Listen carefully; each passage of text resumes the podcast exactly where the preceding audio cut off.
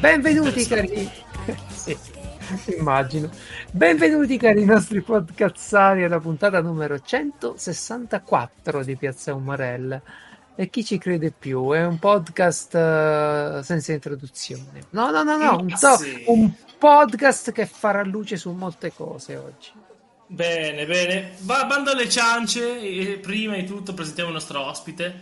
Guarda, sono così umile. Questa sono l'umiltà fatta persona che non mi presento neanche. E non presento neanche a te perché sono così umile che la do a te, la mia umiltà. Il nostro ospite, il. Sei ancora fotografo Gurbè? Eh? eh certo. Sempre e comunque, eh, caro il mio fra.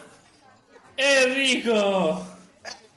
Sì, eccomi di nuovo qui. Eh, chi non muore, come dice il detto, chi non muore vive. Ma risente. Si, si risente. Vive. Ok, ok, vedo che alto umorismo, alto umorismo. Esatto. Po, po, po. Abbiamo vinto! L'abbiamo vinto, Geralt! Perché allora, Geralt, io ti, so che tu volevi fare qualche discorso strano, però iniziamo dalle cose più importanti. Quando uno fa un errore, e sono cazzi suoi. Ma se vince il premio Nobel è nostro! È nostro, sì. allora, Abbiamo vinto pure il premio Nobel quest'anno. Cer- no. cervelli, cervelli, in fuga, eh, però sti bastardi qua, poi quando to- eh, eh, è tutto grazie alla nostra istruzione. Deve essere nonostante la nostra istruzione. Vabbè, infatti, infatti, infatti. e l'anno non è ancora finito comunque, eh? non è ancora finito ragazzi, quindi sì, c'è possibilità sì. di vincere ancora, non so, il torneo di 3-7. Allora, i, mondiali, i mondiali di freccette ve lo dico io, perché poi c'è sta cosa ormai su Whatsapp o su, su Facebook in giro, sta uh, montando sta cosa delle cose che vinciamo, no? Sarebbe mm. bene però capire quelle che stiamo perdendo anche malamente, tipo il torneo mondiale di freccette che abbiamo perso molto molto. E ecco cari italiani questo segnate però non siamo così bravi in tutto. Ci sono tante cose in cui stiamo continuando a perdere. Ok. Ok. Oh, va Beh, bene. qual è il tuo argomento principe? Innanzitutto mi domandavo ma se io costruissi ok un dispositivo in grado di darti delle scosse a comando remoto Saresti disposto a registrare una puntata con me? Probabilmente sì. Potrebbe piacergli. Perché a volte... di che tipo? Ah, vabbè. Mm, diciamo... ah! Dobbiamo prendere la scala ufficiale del dolore. Uh, scosse... Diciamo come... che non arriva al come... dolore. Pizzicotto. No, no, no, no. Un pungolo da bovini. Un pungolo elettrico quante volte sono stato pungulato. Io lavoro penso che te l'abbiano fatto provare in qualche modo. Va bene. Uh, comunque, comunque, comunque, caro Enrico, sì, tu sì, da un po' che non vieni nelle nostre puntate, ma eh, sei purtroppo testimone di una cosa che è successa e siamo tutti molto uh, addolorati. La gestione del nostro podcast ultimamente è stata davvero pessima. È andata in malora. Okay? Sì, facciamo, facciamo un tua colpa per Francesco che non esatto. ha... Non Mia ha... colpa. Eh, è cazzo tu che non registriamo. Eh. No, tu hai una puntata pronta, editata da un mese. Anche di più. Anche di più. E non... Io non so più di cosa abbiamo parlato la settimana puntata. Della Sardegna. E roba tua anche, però soprattutto della Sardegna. Vabbè. Comunque... C'è stata una rarefazione, è vero ragazzi, però diciamo che così si acquista anche più prestigio, no? Si attende esatto. e giustamente chi ha, ha, valore veramente si fa anche attendere. Quindi, Ci possiamo dare un tono. Non lo so, a me, a me, piace tranquillamente essere proprio parte del, del, del, podcast, però è vero che a volte non mi va di registrare o ho altre, sono stanco arrivo troppo Vabbè, come quando non hai voglia di uscire eh? cioè dici sì. sì sì ci sono ci sono. Io domani devo andare a Milano. Però con la settimana che ho fatto vorrei tanto dire di no. Ma ormai è un mese che ho detto che andavo e andrò. Però non ho proprio voglia. Però per dire su quelle cose lì. Quindi cari, cari ascoltatori se, se, state penando vi invito il mondo dei podcast è diventato una cosa infinitamente ampia quindi ecco, guardatevi intorno, troverete qualcosa da ascoltare mentre noi ci decidiamo fare. Sì, anche Giulia, eh, dico a Giulia, mia sorella, che continua a rompermi i coglioni anche lei su, ma con la nuova puntata quando esce? Com'è possibile che... Ma no, aspetta, registrato? aspetta, aspetta, aspetta, pausa. Tua sorella Sì. è diventata una nostra ascoltatrice. Eh, da mo... E Sì, ce lo sì. dici così. All'inizio Certo. non ti si filava, non voleva, non, non me la fai neanche salutare in diretta. Quindi, Salutala, in- salutala. E, di- e- e dille anche tu che non verrà mai in puntata, quindi... Giulia, sei invitata in puntata. Prendiamo il, il, uh, paper di Parisi e gli facciamo tutte le, le puntine, lo spieghiamo Eh. in puntata. E, Ok? e ci racconti quanto sono amichevoli i milanesi? Partendo da Cunese, quindi non è che proprio le persone più, però comunque c'è, c'è, diciamo, più freddezza in Italia di, di Cunesi. Va bene, va bene. Che bella cosa che Giulia ci ascolta. Enrico, Sì, sì, carissimo, Tu, tu lo diresti mai che Francesco fi- finalmente per i, per i suoi vive da solo? Quasi da solo. Beh, dai, praticamente. Ci sono degli step chiaramente no? che si raggiungono, si dice, quando si cresce. Giusto? quando Quindi si- quando un- si cresce, allontanarsi 30 dal grembo materno è uno di quelli. Ma Ci- non è sì, ma vero, Magna giustamente- sempre a casa, ma sta sempre a casa. Sta. No, Cioè, è lui, lui sai insomma. cosa, cosa ha fatto? Un ragazzo di buona volontà, Mm. che è stato anche nostro ospite, ha adottato Sì. Francesco. Cioè, come- Esatto. è, pres- è presente quando tu, tu, tu, Enrico, tu- eh, tua sorella è più grande, più piccola, i tuoi Ha fratelli? che- sette anni cioè- meno di me. Mm. Allora, allora sì, si fa bene. Tuo padre e tua madre ti hanno chiesto qualche volta di portarla con te a fare serata? Eh, Quando, allora, quando era troppo piccola per uscire da sola, però voleva uscire, che so, in disco. Mi hanno detto ogni tanto, sì, ma perché non fai compagnia a Francesca? Eh, sì, sì, sì, ogni tanto vero. me l'hanno chiesto, Oh, ma oh. i miei sono stati comunque sempre abbastanza, come dire, mh, non vorrei dire permissivi, ma comunque mh, non ci facevano problemi da questo punto di vista. Siamo entrambi ragazzi da questo punto di vista, io e mia sorella, eh, abbastanza, come dire, ligi. eh, sì, sì, sì, sì, Ecco, assolutamente. 6 litri di birra a serata se beve questo è ligio. Ma sì, ma sì, ligio ma- ma al comunque- codice. Ma tanto perché sanno che lo reggo l'alcol per questo. Certo, certo, certo. Ecco, Dai, eh, sto cercando di scoprire dove lo metti. ora, ora ti dico, finire. Eh, Secondo me con Francesca è stato così. La madre, che, che insieme a Giulia e al papà ci ascoltano tutti, hanno vagliato i nostri ospiti, no? Ok. Certo.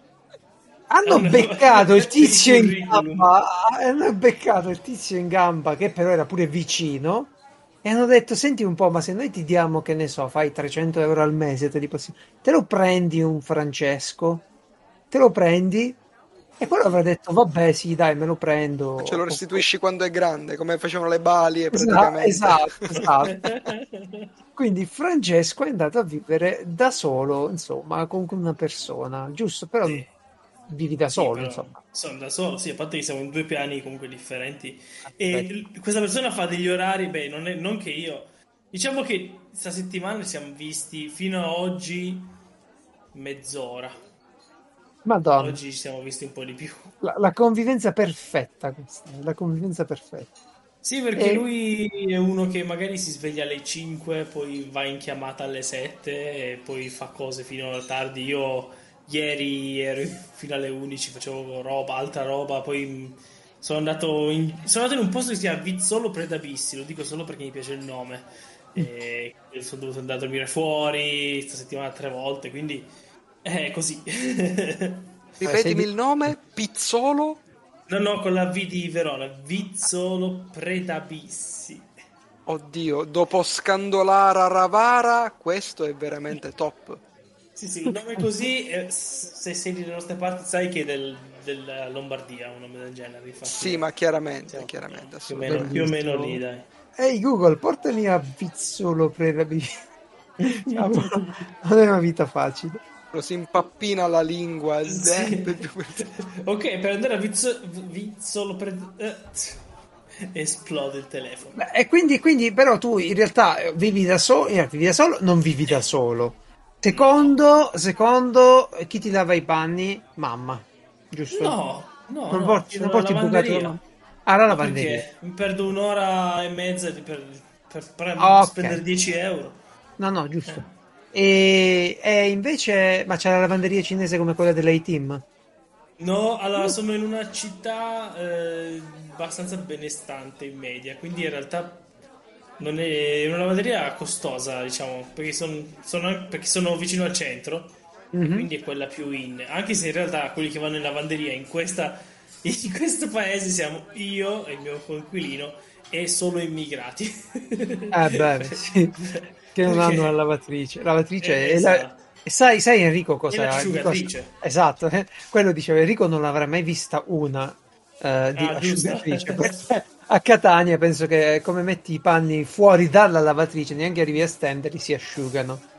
Oh, Sì, questo è vero. Allora, noi abbiamo un'asciugatrice, ma ehm, i miei hanno comprato un'asciugatrice nei Oh, tempi recenti, sì. cioè loro hanno, sono, dire, sono sopravvissuti anche senza. Ma eh, noi in casa comunque abbiamo una lavanderia che è esterna, cioè devi uscire in terrazza e in terrazza poi c'è la lavanderia. Quindi chiaramente comunque quelle poche volte in cui piove, piove bene e quindi diciamo che è stato anche necessario questo, questo acquisto. Dopo, ripeto, dopo 30 anni e passa di matrimonio, ma ci sono Sì, sì, arrivati sì. anche loro. come come miei- mia madre ha preso tre mesi fa la prima lavastoviglie, che è una cosa Ecco, vedi. per tanti ancora strana, ma Sì, ma è così, ma guarda che è così, eh. Cioè, se, se per tutta la vita non l'hai usata, che ti sembra una comodità, Mm. eh, sì, eh, dici, ma tra- se veramente adesso cazzi. questo non potrebbe farne assolutamente a meno. Sì, perché adesso, adesso è nuova e funziona bene. Aspetta che deve Certo. ripassare tra qualche anno i piatti che, deve, che, de- che escono dalla lavastoviglie, poi mi dici. Eh, Madonna. E va bene, va bene. Comunque, Quindi... oh, il- allora, lasciamo il Aspetta, cibo, aspetta, aspetta, il quello- cibo, eh. il cibo, esatto. E il cibo si può ordinare, si può comprare. No, no, Non- tu cosa, fa- cosa fai? Cosa fai? Non Cosa cucini? faccio? Vai da No. mamma, vai da mamma, ti prendi la No, io non, va- allora, no, non vado dalla mamma. È che No. per caso. Vedi, vedi Enrico come lo dice con rabbia? Quindi, Esatto. Per caso l'altro giorno i, i miei sono andati da mia sorella perché dovevano dare una mano a Milano, no? E il cane stava su tutto il giorno. Detto, aspetta, aspetta, aspetta, aspetta, pausa. Tua Ecco. sorella fa, tua sorella fa indagini statistiche di alto livello, i tuoi come le danno una mano? Eh, per, perché si- ha traslocato, però era da sola. Ah, ok, ok, ok, ok. Sì, beh, non volevo, dovevo dire i cazzi di mia sorella, però non mi sembra niente di così strano. Cioè, la Ah, gente sì. a Milano tras- trasloca tutto il tempo, praticamente. Ok. Eh, e quindi eh, devo andare una mano.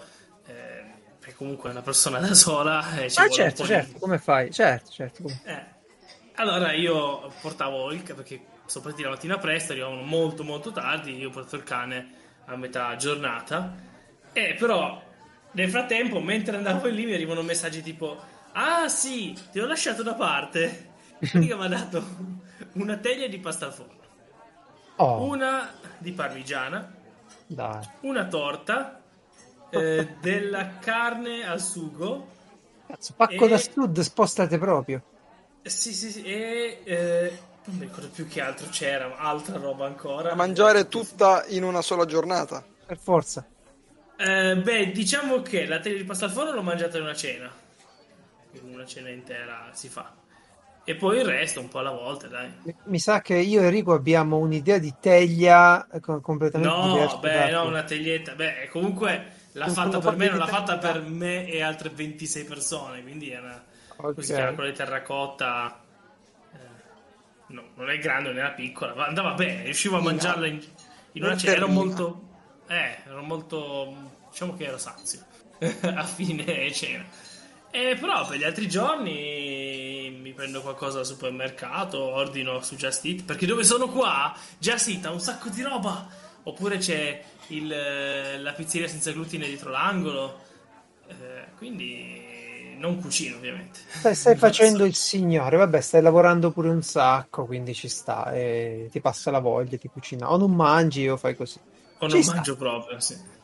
Va bene, va bene, bravo Francesco, hai fatto il tuo piccolo passo verso l'indipendenza. Adesso... E devo dire che non è male, eh, non è male.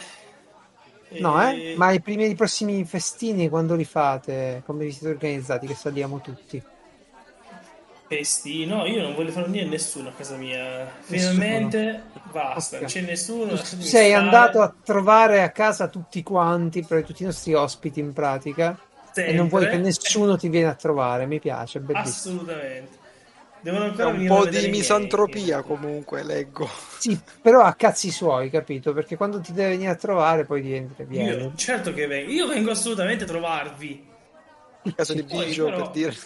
Ah, sì, sì. Eh, eh, ho già programmato per quest'inverno. Vedi, vedi, bravo. Vabbè, sì, siamo contenti per te che cresci, che bene, però se non rivediamo una pizza con un chilo di wurstel sopra, noi non assaporiamo la tua vera indipendenza. eh. Quella è sempre bella la storia, perché poi non è che dici negli anni sono stato più saggio o altro, no? Agisco sempre con mm, cosa po- anche mi sono trasferito qua, perché ho detto mm, cosa posso fare? Voglio andarmene di casa. Passa il mio coinquilino e dice: Ma io ho un alloggio, va benissimo cioè, così, no? Quindi senza pensare né niente. Poi è la scelta giusta perché sta benissimo. Però non è che il fatto che non devo, non devo andare a cercare un alloggio già mi ha, Certo, certo, cioè, ti passa l'occasione sul tavolo e ti butti, cioè, è una cosa che volevi fare e l'hai fatta bene. E allo beh, stesso beh. modo lì c'era un euro di Wustel a un chilo. E, e, che cavolo dovevo fare? Questa è la qualità. Ma me quel sì. Esatto, infatti non, non, non, era di solito, sai, i cani quando mangi, quelli di casa, stanno ah. vicino a te perché vogliono qualcosa. La mancia. Ecco, certo. quella volta si è fatto i cazzi suoi in modo bellissimo, bellissimo, bellissimo. Va bene, va bene. Comunque, diciamo anche al tuo coinquilino che se ha, se ha bisogno di parlare con qualcuno può venire di nuovo in puntata e noi lo aiuteremo a risolverti. Comunque la violenza... Verrà, verrà. La violenza non è da sottovalutare, sì. uh, Enrico però, pure lui ha delle novità, perché tu voli verso nuove mete di indipendenza, lui vola verso le scollature che si vedono con, dall'alto, no? Esatto. Allora, esatto. quindi io ti farò, questa, ti farò questa domanda prima di tutto. Quante minne hai ripreso con il tuo nuovo drone?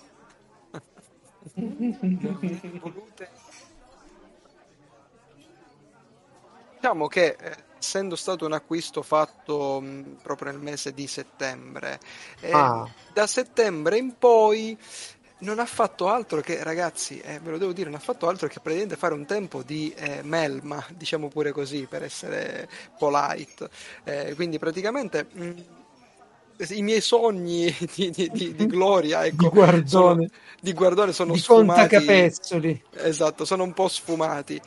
Però eh, quelle volte in cui me lo sono portato un po' sull'Etna, un po' in giro eh, mare, montagne, eccetera, eccetera, eh, ragazzi, mh, mm, niente, cioè è una cosa che non si può spiegare. La sensazione di, di, di, fare, non, a parte le fotografie dall'alto, ma proprio l'uomo ha sempre sognato di volare e poter essere tu a comandare, alla fine poi se vi piace, non vi dico il modellismo, ma se avete avuto da piccoli una macchina telecomandata della eh. Gignicco e eh. la certo. schiantavate contro i muri, eccetera, eccetera, ecco, poter avere eh, qualcosa che funziona come una macchina telecomandata, che però ha una telecamera e vola, è una cosa ragazzi, non si può spiegare. È, è bellissimo, è bellissimo.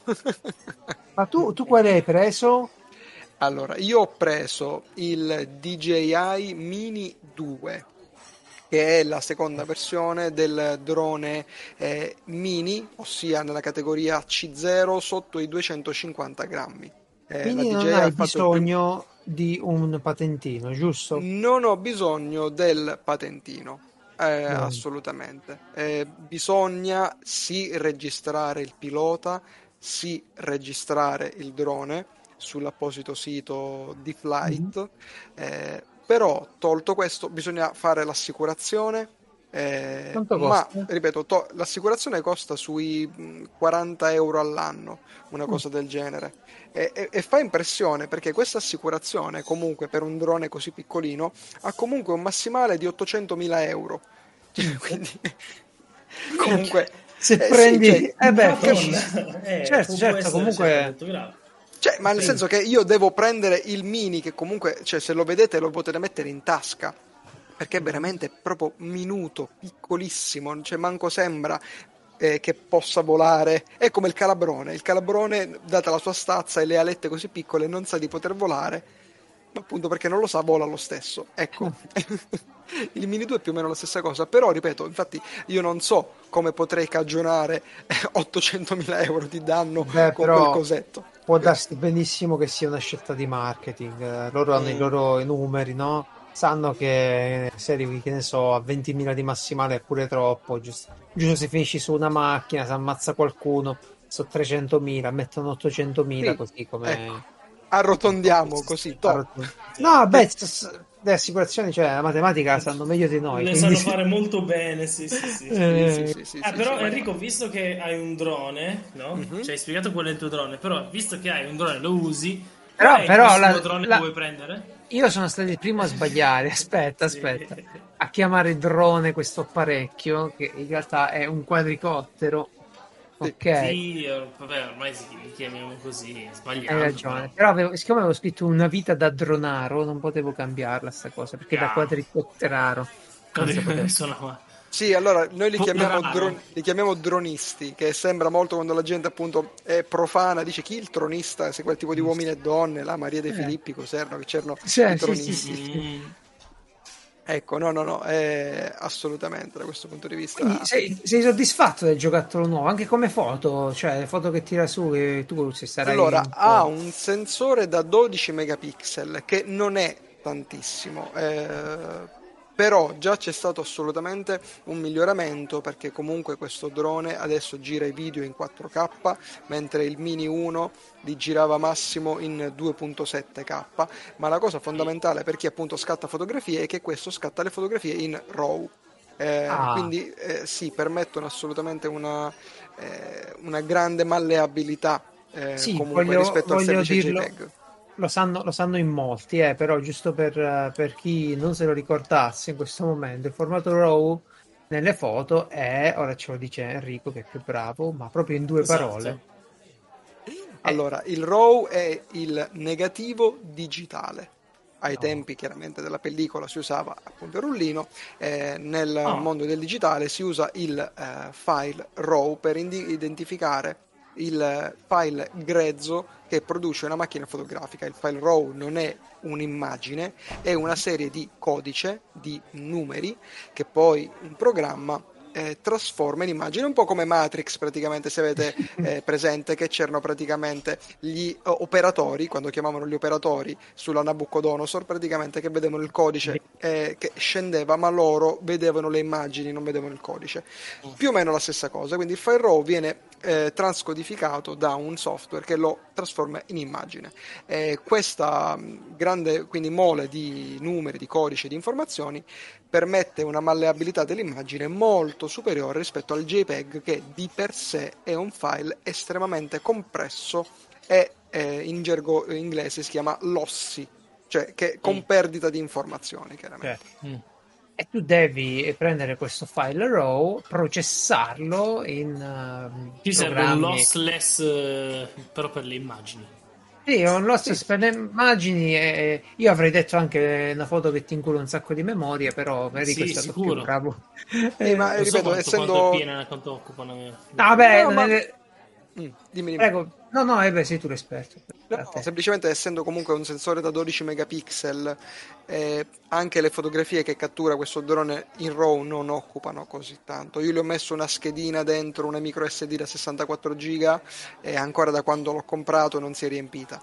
Eh, quindi, cioè, ce, ce ne entra di materiale. Ora, se uno si mette a registrare chiaramente in 4K, certo. a, adesso mi pare che registri forse fino a 60 fps in 4K o a 30, questo mm, non me lo ricordo, però il 30 fps sì assolutamente, mi sembra che il massimo sia 30, quindi uno chiaramente se si mette a registrare continuamente in 4K ovviamente si va un po' a, a ingolfare il tutto però eh, ripeto è proprio uno, una ricognizione cioè una volta che tu sei in un posto poi come fa Geralt che fa queste magnifiche escursioni quindi cioè, andare lì in questi posti magici eh, nella natura selvaggia se hai una radura chiaramente eh, dove far decollare il drone avere una prospettiva yeah. dall'altro è meraviglioso anche Ora, per vedere dove mettere i piedi più avanti no? Anche, anche. No, ora vabbè, no, quello, quello si fa le- i drawback quali sono di questo dronino piccolino? Eh, che non ha sensori.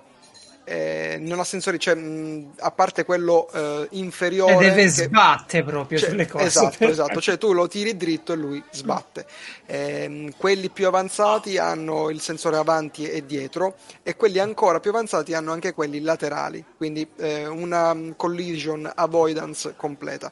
Eh, quindi questo qua chiaramente se uno non fa attenzione lo, lo schianta eh, e se vai oltre la VLOS, che è la, la visual range, cioè la, la- la vista dell'operatore che dovrebbe essere sempre in comunicazione col drone. Se voi lo mandate dietro un albero, poi magari fate marcia indietro e lo schiantate e poi eh, Rimane lì. andatelo- eh, rimane lì, andatelo a prendere, insomma. Sì, sì, sì. Comunque, ecco, DJI, ricordiamo, è un marchio che è famoso per i droni, ma fa pure la Osmo, che è una action cam eh, carina, molto apprezzata, un po' vecchia Mm. adesso, però apprezzata. Fa la Pocket 2, una fotocamera, mi pare, a stabilizzatissima, e fa... fa i braccetti, gli stabilizzatori per fare i filmati con eh, gli smartphone, no? Quindi... Anche con le macchine fotografiche, i gimbal, Ah, ecco, così ecco, chiamati gim- gimbal, gimbal. gimbal, insomma, sì, sì, i famosi Ronin che sono famosissimi. Sì, sì, sì, sì, quindi è, è un'azienda che a tenere le cose dritte è appassionata. No, no, ma assolutamente. Poi ripeto, loro hanno cominciato con, ehm, con- facendo i software praticamente, le schede logiche e poi si sono fatti il, il loro eh, marketing e funziona tutto molto bene. Ora, proprio eh, in questi giorni, proprio in questa settimana, la- un'altra marca, la Autel, che è credo sempre cinese, ha fatto uscire un altro drone sempre sotto i 250 grammi, stavolta con i sensori avanti e dietro, che fa Mm. diretta concorrenza chiaramente al Mini 2. Ora, veramente riuscire a mettere anche dei sensori, ora io non ne capisco, quindi magari un sensore pesa un grammo, ok? Non lo so.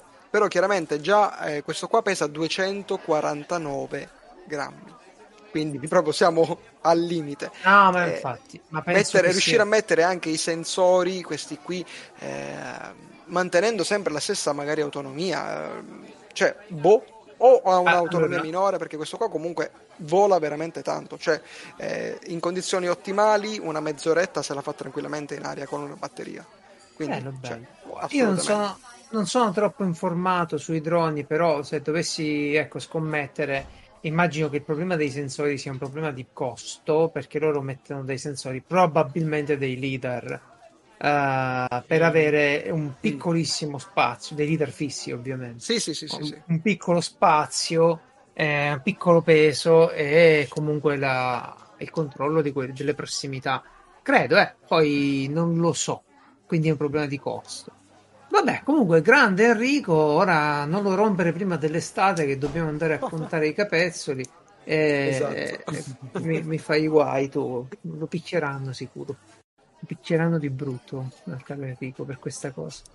Ok. Ma non è vero. Mm, È, mm, è un diritto di chi ha il drone.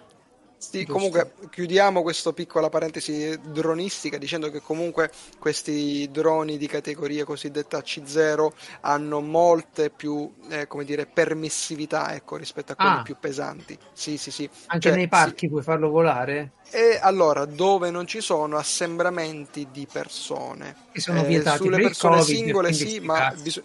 Bis- bisogna avere la- l'autorizzazione della questura per volare sopra manifestazioni, concerti, Ah, eccetera, ok, eccetera. ok. Ma se ci sono, ripeto, persone eh, singole, si, si può Una volare. giornata al parco normale, ecco. Una giornata al parco, stando a mm, 20 metri dalle proprietà private, ci Mm. si può mm, volare tranquillamente.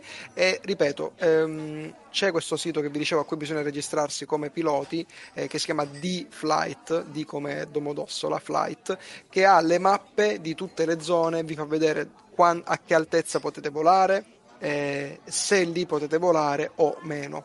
Quindi uno fa un controllo, dice oggi vado a volare lì, vediamo se posso volare e a che altezza posso volare. Ma è un sito dell'ENAC questo?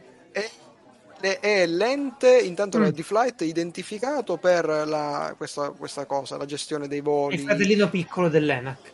Eh, credo proprio di sì, non so se sia direttamente legato all'ENAC da questo punto di vista. Ti direi una cavolata. Eh, però ripeto è stato è, cioè, è l'ente italiano che si occupa da, da, questo punto di vista della registrazione dei piloti dei droni e delle mappe aeree da questo punto di vista bene bene fa piacere ma io Ma avevo un tizio sì. un, c'è un tizio che qui ha da me un drone di quelli proprio carini eh, quelli grossi a 5 eliche eh, bella camera e tutto il resto e passa ogni tanto per la strada tra le case eccetera Inizialmente, siccome passa pure sulla mia proprietà, glielo volevo tirare giù con uh, un, uh, un jammer, no? E, allora glielo tiro giù. quelli americani che sparano. No, non c'è bisogno perché lui non ha, non ha un sistema militare di controllo di sto coso. Un jammerino fatto a modo. Glielo tiro giù e vaffanculo così, no? Eh, la smette di rompere le palle. Poi nel frattempo sono diventato molto bravo con il fucile semiautomatico e allora ho detto, beh, perché fare una cosa con il jammer quando ci, ci posso sparare direttamente? Oh, è sparito, non si vede più. Non si vede Ti hanno fischiato le orecchie?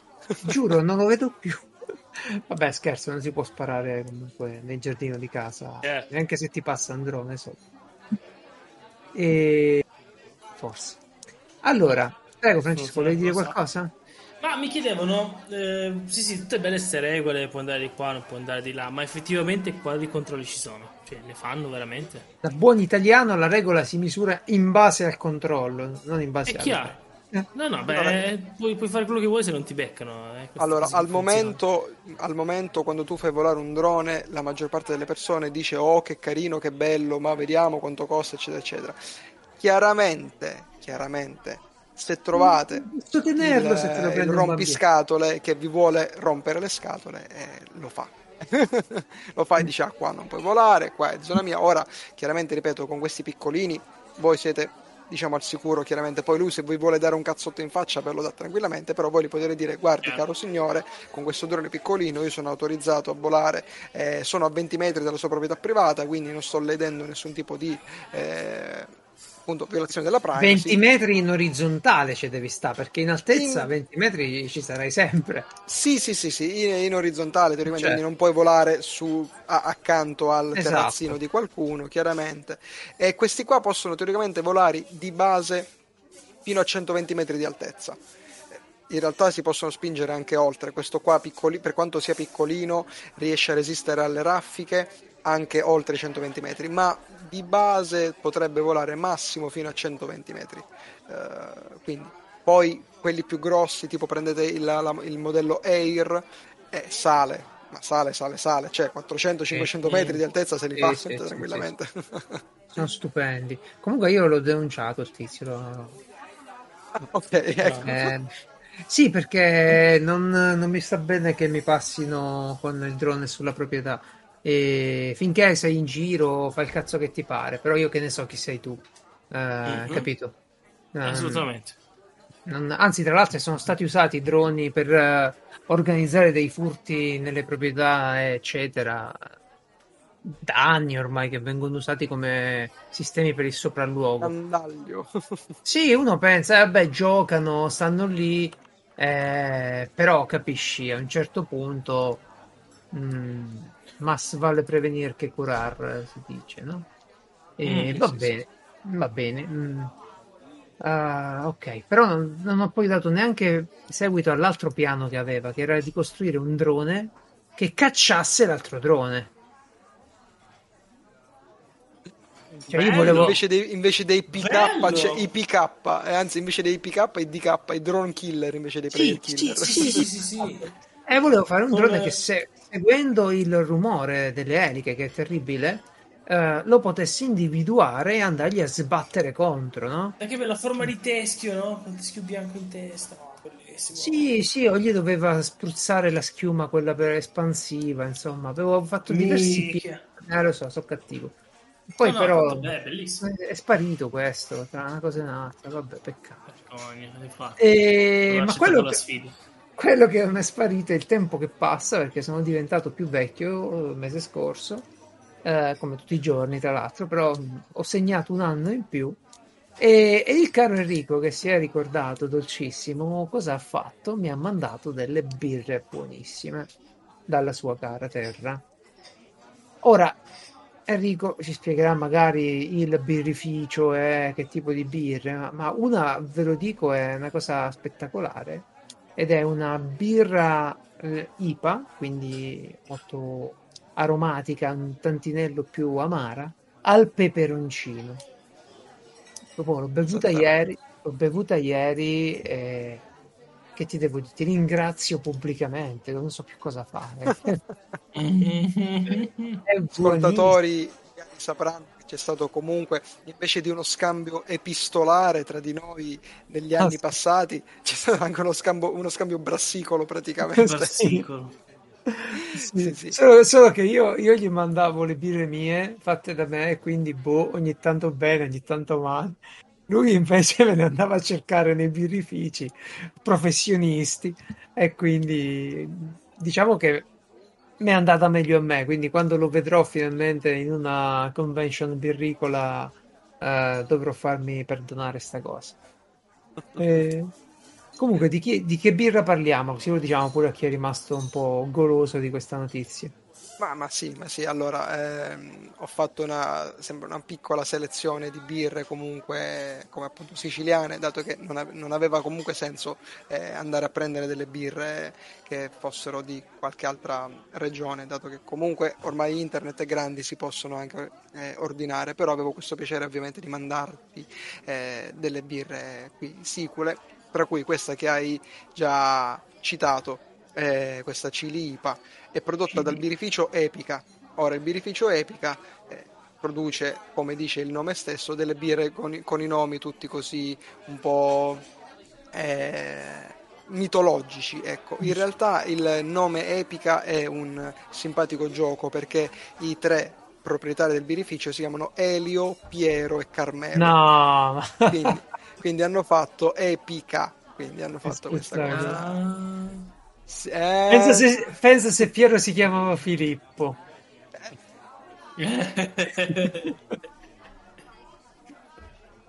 Aveva avuto molto più successo. Allora, apro e chiudo parentesi perché al solito i nomi non lo so, quando il nome magari non è proprio il massimo come idea che hai avuto, c'è un altro birrificio qua, un po' molto molto più modesto eh, di cui non farò il nome, che però nella loro, eh, da, hanno fatto questa, anche loro una IPA e hanno deciso di chiamarlo Super Pippa.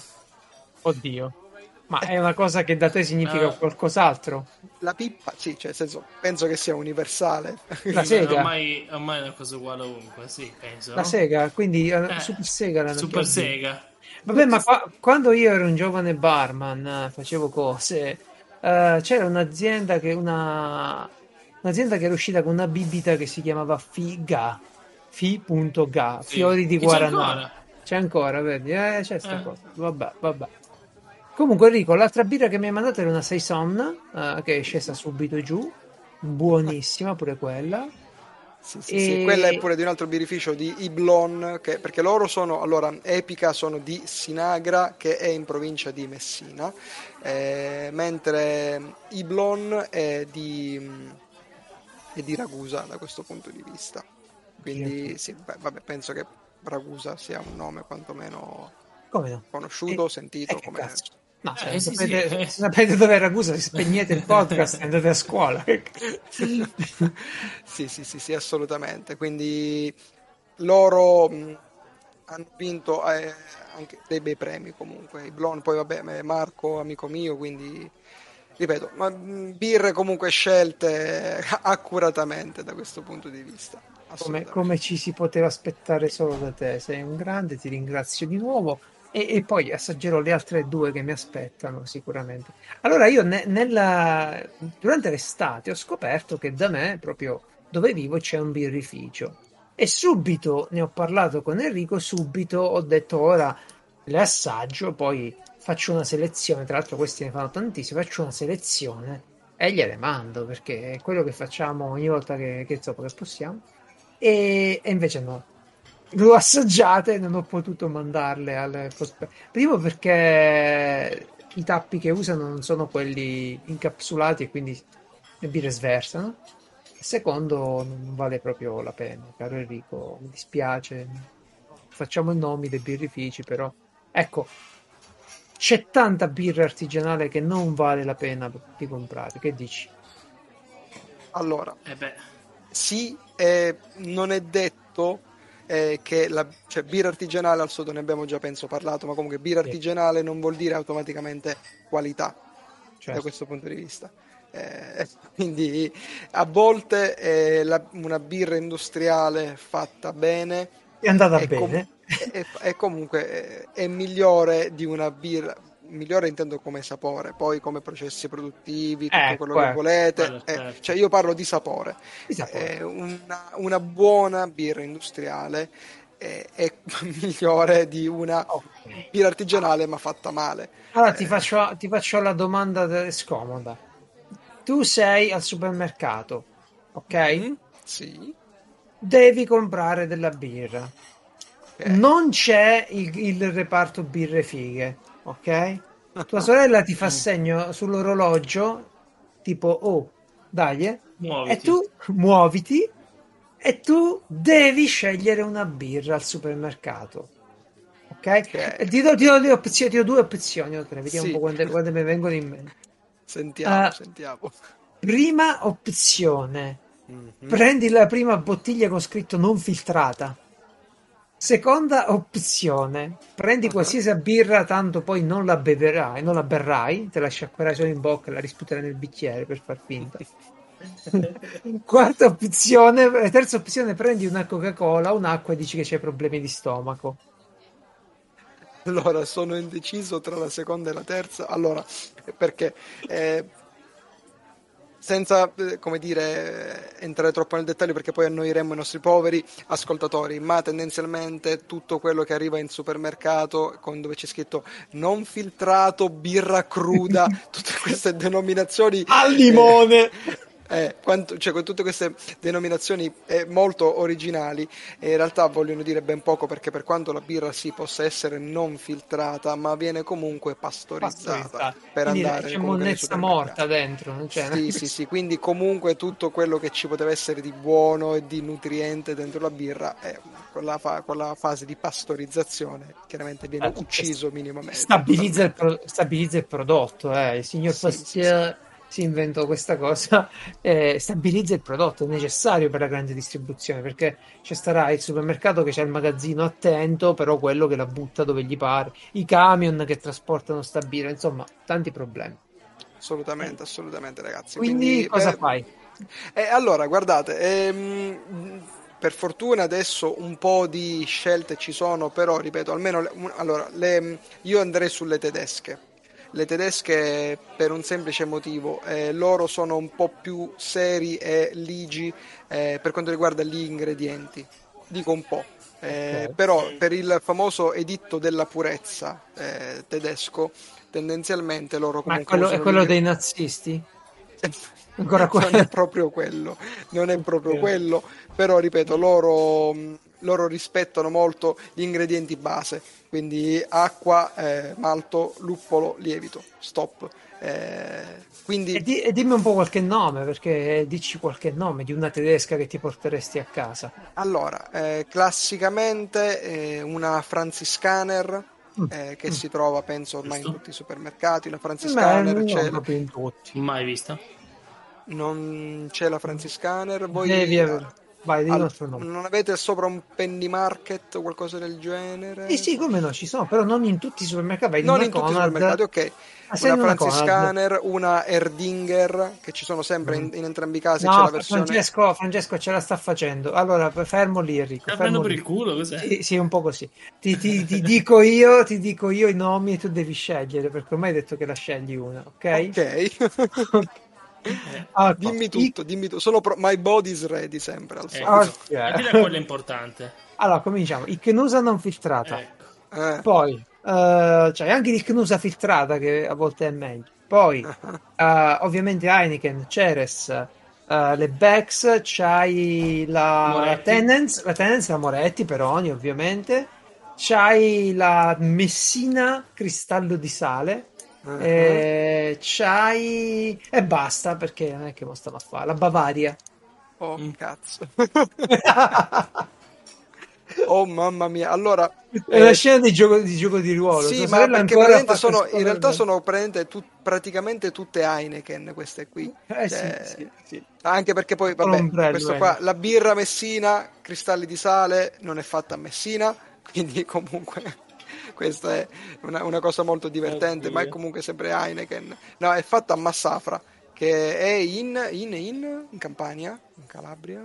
E Massafra. Massafra. Vai Francesco, dici. Massafra è in a provincia di Taranto. Ah, in Puglia. In Puglia. In Puglia, mm. perfetto. Quindi no, non viene, cioè la birra messina non viene fatta in, in Sicilia. Eh, oddio, tra queste, eh, mizzica, mizzica, mizzica. a questo punto, cioè se la scelta è questa, veramente una, una a caso. Forse, forse veramente l'Icnusa, ma... Ripeto, è si sbaglia comunque. Si Beh, sbaglia, abbiamo decretato. Intanto eh, la scena finisce. Decretato, l'Icnusa non filtrata è la no. birra migliore al mondo. Beh. Per Enrico, beh, non è vero, per, per niente. Ma per tutti ma, noi. Per ma neanche noi. per Enrico. No, la scena finisce con tua sorella che ti ha abbandonato al supermercato e tu mentre esci con la tua birra, che non era in offerta, quindi l'hai pagata pure 2 euro e passa, esatto. e incontri i tizi che stanno nel tuo documentario delle birre insieme e quindi Infatti. ti cade la birra uh, l'uomo che non reggeva l'alcol. Esatto. la butta nel cestino e dice io la compro solo per buttare solo per buttare. Vabbè. Comunque allora solito, cioè, allora. cioè, veramente meglio, meglio l'acqua. Meglio l'acqua sì. Comunque ci siamo divertiti. Io, io pure mi sto divertendo. Sti giorni, sto passeggiando per casa con un fucile semiautomatico. Perché? Male, spari al gatto, spari al sceriffo, spari alle finestre. Ah, in, pra- in, pratica, per velocizzare alcuni movimenti nelle gare, eh, devi imparare a sparare in movimento e non è una cosa banale, ok? Finché lo fai nei videogiochi, tu stai fermo col mouse e quello sta fermo col fucile e vai, e cammini, fai come ti pare. In realtà, quando c'è un'arma vera e devi camminare, devi fare un passo tattico e devi imparare a tenere fermo il fucile, a tenere ferma l'arma, che è pesante, che si sposta e devi acquisire bersagli. Quindi tu non puoi fare tutte queste operazioni al poligono, dove ci stai una giornata ogni tanto, non puoi stare lì a fare sta roba qui. Per imparare ed essere migliore nello sport, devi farlo a casa ok? E quindi giro per casa e, e punto cose. Eh, non, non, esseri umani o animali, perché per fortuna lo faccio quando sono da solo. Uh, però è bello scoprire come in realtà uh, quei gesti che vediamo nei videogiochi, nei film, che ci sembrano acquisiti, eh, non è proprio così facile. Ma avere dei muscolazzi aiuta in questo ad, avere, mm. ad essere più stabili o che altro? Questa è una domanda importante perché io, per esempio, adesso sto mettendo un po' più di massa e comunque non sono un mingerlino, non sono piccolo. In realtà ti penalizza perché tu dovresti avere dei muscoli da soldato, sai, quelli di forza proprio funzionale, giusta, e...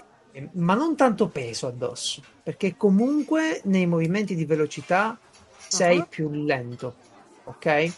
Mm, Quindi quindi l'agilità vince sulla forza.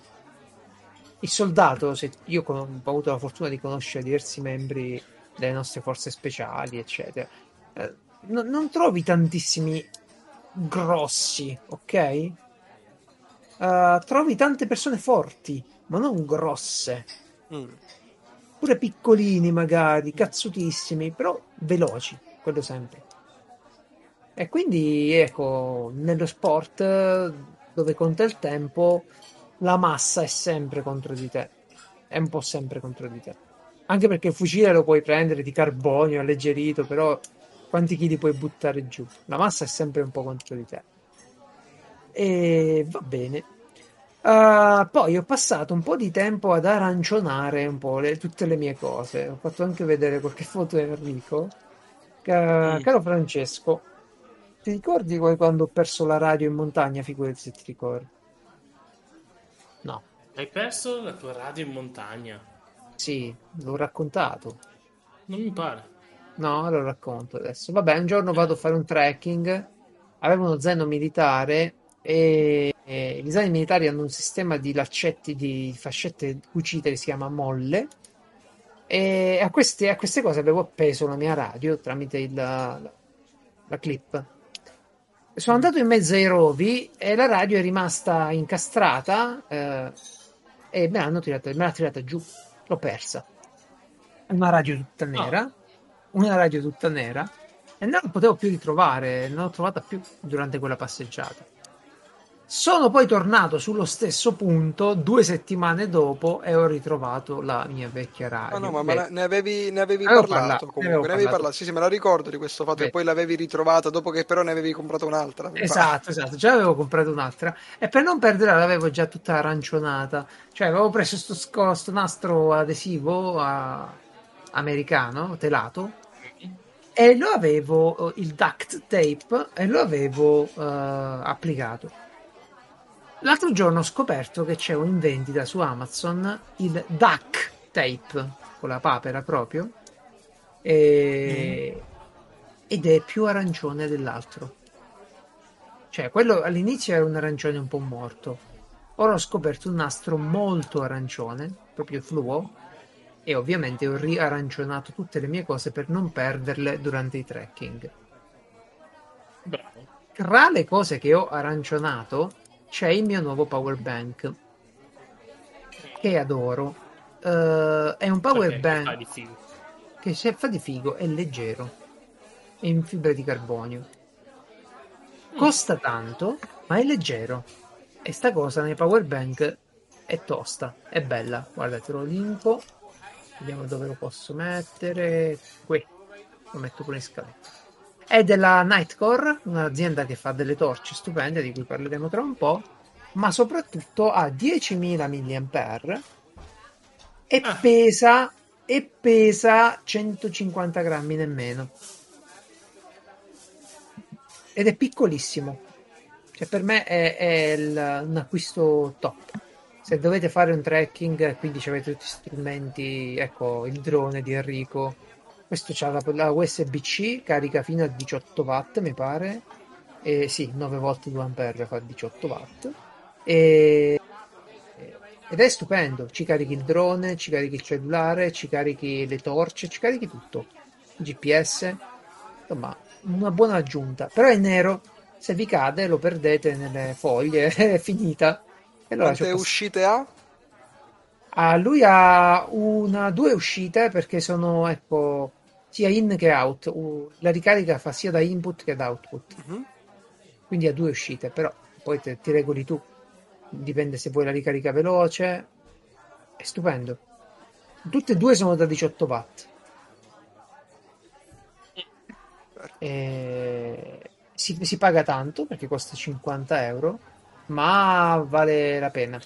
Cioè, è una bella differenza rispetto agli altri della Anker e compagnia che pesano un botto, sono plasticosi, quindi quando cadono si rompono e, e non hanno magari neanche questo tipo di compattezza.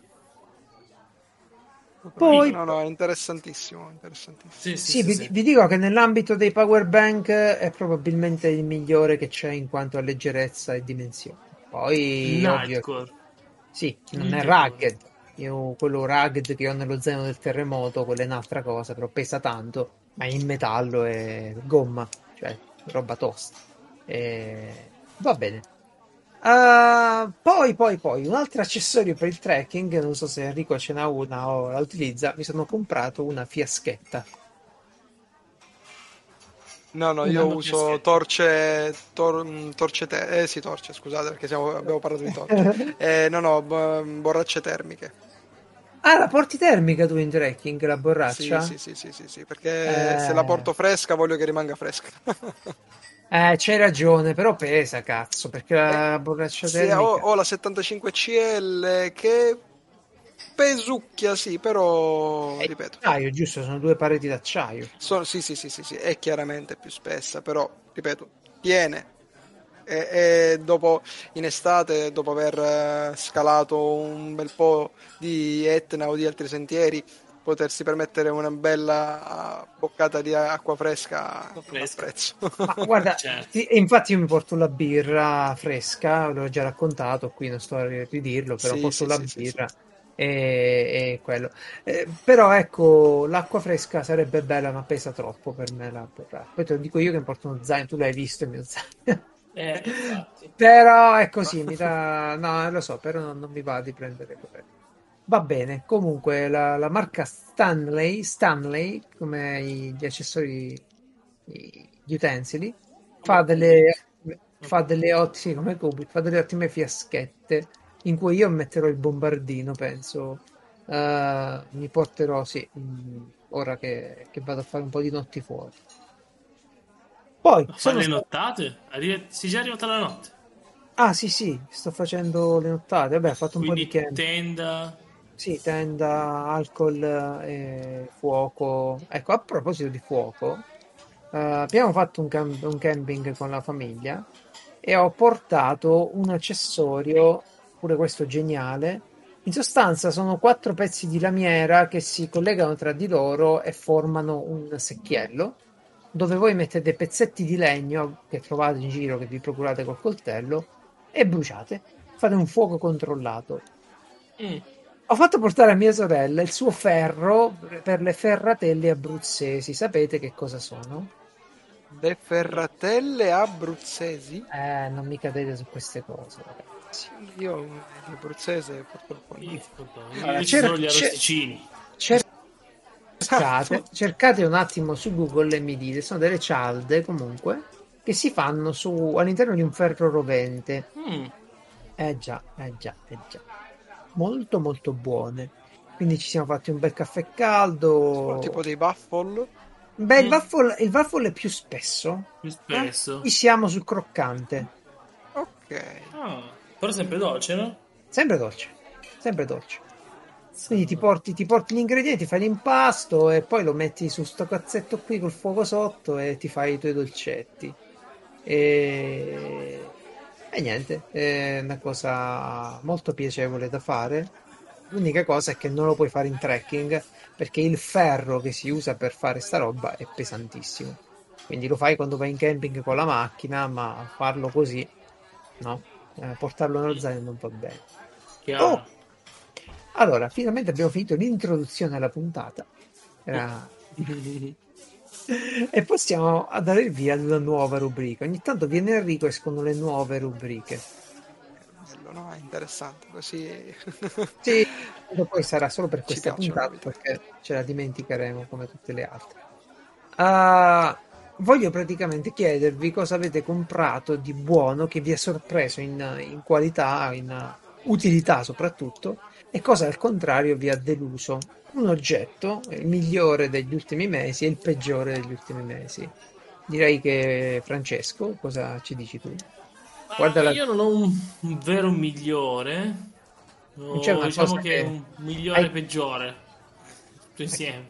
Che vuol dire? Nel senso che io volevo, per vari motivi, io praticamente non, ho- non uso USB-C nei miei dispositivi, ho tutto mini USB. E quindi volevo un caricatore a tre cavi solo Sì. micro USB. Ah beh, certo. E però li trovo solo, l'ho trovato solo cortissimo. E quindi ho dovuto Ah. metterci poi una, una femmina. Una prolunga. Detto, mi è stato molto utile perché lo uso qua. Però comunque mi fa cagare perché devo far usare la prolunga.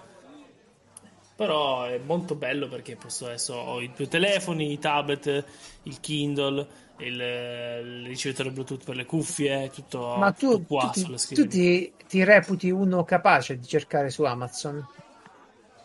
Oh, io ho cercato. No, io spero di trovarlo dopo due, due o tre pagine, però se non trovo. No, però hai ragione, perché sto vedendo, sto vedendo che... che che sembra fanno che siano così, guardi bene, in realtà sono tre cavi differenti, magari. Sì, sì, sì, sì, sì. No, io quelli misti li uso parecchio. Sì, ma anch'io li ho, però appunto sono... E quelli li trovi veramente un pacco. Però, ad esempio, a me non servirà mai l'iPhone, o uno me ne serve, ma su 10 cavi, e quindi quelli misti sono belli, ma non mi servono veramente. Tra l'altro è un, un ottimo oggetto da aggiungere al power bank, no? Che in un modo o Assolutamente sì. nell'altro ti fa sempre comodo. Mm-hmm. Eh, però ad esempio se uno non è proprio così misto, si prende uno da 3 norm- eh, mini, eh, scusa, micro, uno da 3 eh, USB-C e già eh, ha già questi dispositivi eh, perché poi boh, per, tipo, per me andrebbe benissimo iPhone proprio, non ho proprio neanche idea di come siano fatti che numero siamo non so nulla di quella marca lì quindi non... boh però sono tutti fatti così, giustamente devono applicarsi al più possibile, no, al maggior numero possibile di pubblico. Quindi sì, io, tutti... eh, io infatti li uso senza problemi, ne uso tantissimi mm-hmm. di questi qui. E, e ci so sono anche di buona qualità, cioè alla fine anche tutti col, col il cavo con il, il tessuto sì. attorno, no? Morbido, e questa, morbido. Quello che ho trovato io ho dovuto cercare un po' e fa, è anche brutto, cioè è proprio... Ah. sì, sì, è, questo è shaming. tutti insieme. Sì, sì, sì. No. Vabbè, a quel punto piglia una... prendine uno buono, comodo, morbido e ci metti un adattatore, no? Comunque eh... sì. ci sono, vabbè, quelli per la ricarica delle radio che sono così. Ora sto pensando dei, dei walkie-talkie, cavo, cavo ricarica USB mini Vabbè, vabbè, ne parliamo magari in un'altra cosa, ci mettiamo qui. Perché quando compri i Motorola, i, i PMR, i walkie talkie, eh, sono due e ti danno un cavo che si sdoppia per risparmiare. Mm. E tu, mm. e tu li, li, li, lo trovi. Certo. Va bene. Peggiore prodotto, quindi è migliore prodotto. Beh, come al solito, fare cose rubriche con te c'è sempre da scoprire il bug.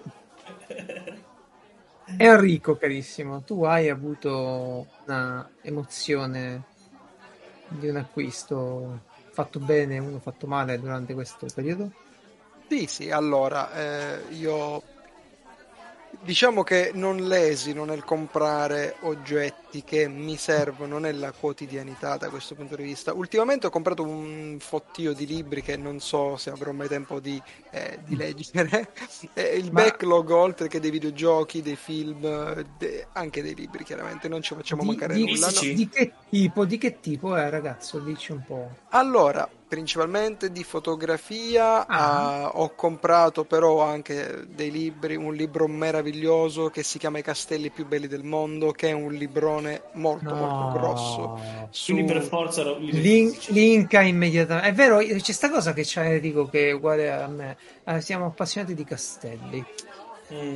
Eh, sì, sì. Ne abbiamo pure parlato insieme qualche volta. Io non vedo l'ora che ci vediamo devo portarlo a vedere un paio di castelli qui in, in zona. Assolutamente, ma, ma, ma assolutamente sì. Ora so, sai cosa? Ora sono chiusi e puoi vederlo solo la parte esterna, è troppo un peccato. Perché c'è il castello di, di Sermoneta Latina che è una cosa boh, mozzafiato con tutti i ponti levatoio intermedi ancora funzionanti. È, è bellissimo. Va, va, va bene. E quindi i castelli più belli del mondo e voglio il link. Eh, sì, sì, sì, no, te l'ho mandato su Telegram. No, allora, l'acquisto ah, migliore diciamo che è stato comunque, eh, anche lì molto brevemente, eh, il mio zaino principale fotografico che ho usato per lavoro oh, eh, ho, la, ah, um, lo avevo comprato nel 2011 quindi praticamente questo zaino della Lowe Pro che è una delle marche comunque più famosa in ambito della fotografia, per carità, eh, mi ha accompagnato per 11 anni. Ora, le cuciture sono come nuove da questo punto di vista, mentre molti zaini magari più scarsi si aprono, si distruggono le cuciture, gli spallacci. Questo avevano ceduto le cerniere, quella esterna l'ho fatta rifare da una sarta. Però, quelle... però aspetta, ha ceduto la cerniera in quanto tale o la cucitura alla cerniera? E soprattutto, secondo te, in percentuale, quanto è colpa tua e quanto è colpa dello zaino? Perché di solito è colpa tua che lo carichi troppo questa cucitura, allora essere, credo che sia la cucitura perché è quando praticamente voi provate ad aprire la cerniera, ma la cerniera a un certo punto si scuce da un lato e quindi poi eh, dovete fare forza per riuscire a chiuderla. Mm-hmm. Eh, siccome prende era un tipo di cerniera particolare, di quelle anti-infiltrazione d'acqua, eccetera, eccetera, eh, mm. non era molto semplice rimetterla in sesto. Quindi praticamente la sarta ha cucito al di fuori della cerniera un'altra cerniera quindi mm. una cosa particolare. Ma comunque, ripeto, avevo rappezzato un pochino questo zaino, mi era arrivato il momento di comprare eh, un nuovo zaino. E al solito, siccome io quando compro qualche cosa non è che, ok, vedo le prime recensioni, bene, mi piace, no, io mi informo e devo diventare un esperto di quel, di quel settore, anche per, solo per quel, per quel mm, momento storico particolare. E così, infatti, ho guardato 10.000 recensioni e ho poi ho anche girato un video su, su, per YouTube, insomma dove parlo brevemente delle, dei miei zaini, delle mie borse, no. perché sono anche lì una No, davvero l'hai fatto? Sì, sì, sì, vabbè, c'è sul mio canale, vabbè, ripeto, po- posto un video ogni quattro anni, penso. Quindi, comunque, ho parlato di questo, di questo zaino. Eh, è uno zaino della PGI, PGY Tech, è una marca anche lì cinese, sì. però era, era, veramente molto interessante perché all'interno dello zaino è molto ben compartimentato, all'interno ha anche una borsa estraibile a tracolla, è molto espandibile, ha veramente molto spazio all'interno e all'esterno. Eh, non ha molte tasche da questo punto di vista, il che è un po' un peccato, però compensa con grande spazio, eh, i materiali sono eh, squisiti, eh, è veramente veramente carino. Quindi questo è stato un ottimo mm. Poi anche lì, magari non so se Amazon ci ascolta, questo poi ne parleremo e ne discuteremo. Eh, Come non per... sai, te lo dico io, sì, ci ascolta. Sì, perché quando Sempre. tu metti, metti, uno zaino, metti un prodotto nel carrello, poi fai partire Kipa o Camel Camel Camel, insomma quello che usate. mettete a tracciare i prezzi, vedete qual è il prezzo più basso, aspettate un pochino, ma poi dice guarda, non, non, non si abbassa, lo rimuovete dal carrello tempo due ore mi arriva una notifica da Kipa. Ah il prodotto che tu stai seguendo a breve avrà una, un'offerta lampo. Ah figli di mignotta quando lo sanno eh, prima. Sì. eh, eh abbiamo sì. le co- vabbè vero ci sta i cinesi c'hanno un sacco di collaborazioni con Kipa prego prego. Sì, quindi, quindi, insomma è arrivato e, e l'ho comprato a, a, risparmiando una cinquantina di euro che mi è comunque costato 160 euro. Però ripeto, ho risparmiato un po'. Questo ah. ed è stato un acquisto veramente, veramente interessante. Mm, di acquisti, ripeto, siccome mi devo informare bene su qualche cosa, acquisti eh, poco riusciti ne faccio relativamente anche lì pochi, tranne mm. quando si parla purtroppo di eh, altre persone che mi chiedono di comprare quello o quell'altro. Ora, magari non vi è mai capitato e non vi capiterà mai, ma eh, avete presente le antenne esterne per le televisioni? Sì? Ora, quando noi eravamo ragazzetti, avrete presente quelle antenne che si mettevano sopra la televisione con quelle specie di eh, an- a forma di rete erano praticamente, eh, con tutto il reticolato mm-hmm. di ferro nero che potevate o- orientare, sì. insomma, avevano sì, forme ben strane. E, ehm, siccome adesso praticamente mia nonna eh, quest'estate, direte, fino a settembre è stata in una casa al mare, in cui non c'era la televisione e non c'era l'antenna, si è portata la televisione da casa e aveva bisogno di uh, un'antenna. Quindi ho comprato eh, su Amazon sempre un'antennina portatile di questa qua dove recensioni iper mega superlative eccetera eccetera. Eh, l'ho comprata un cavo ma era magnetica questa antenna quindi carina la potevi appen- appiccicare fuori dalla finestra insomma in modo tale che prendesse segnale direttamente da fuori invece che metterla sulla televisione. Risultato pessimo, pessimo, scadentissimo, nonostante fosse blasonata, supporta 4K, all'amplificatore e... di segnale, uh, la, que, ba, pa, pum, pi, pe. niente ragazzi, cioè, si, è, si è preso due canali e dire tanto. Eh, quindi il risultato purtroppo mia nonna è stata senza potersi vedere Beautiful no, per tutta se, l'estate. Ma, ma scusa, che ma cazzo, ma perché, ma, ma io poi, perché non mi hai chiesto niente? Ma allora, perché la casa comunque, la, la casa non era mia, era, eh, era di mio zio praticamente che in 30-40 anni di casa non ha mai deciso di montargli un'antenna sopra. E quindi cioè, non potevo neanche essere così invasivo dice aspetta no, ti faccio vabbè, un buco ma la sistemavamo insieme la nonna in qualche modo. Vabbè ormai è andata. Sì, e... il prossimo anno sicuramente ce ne sarà bisogno. Oh, sì. comunque devo dire sto vedendo in sottofondo la tua recensione dello zaino poi me l'ascolterò pure. E ho un du- durello incredibile per un dettaglio dello zaino che ha le taschette per le batterie con il segnalatore se carica sì, o sì. scarica. Esatto, questa è Cioè, veramente una figata. Madonna mia, che cosa bella! Ma perché ogni custodia non la fanno con questa? E veramente non se ne hanno Capito? pensato Non, non te lo so spiegare, però è Mamma stato veramente questa Come una... organizzato bene.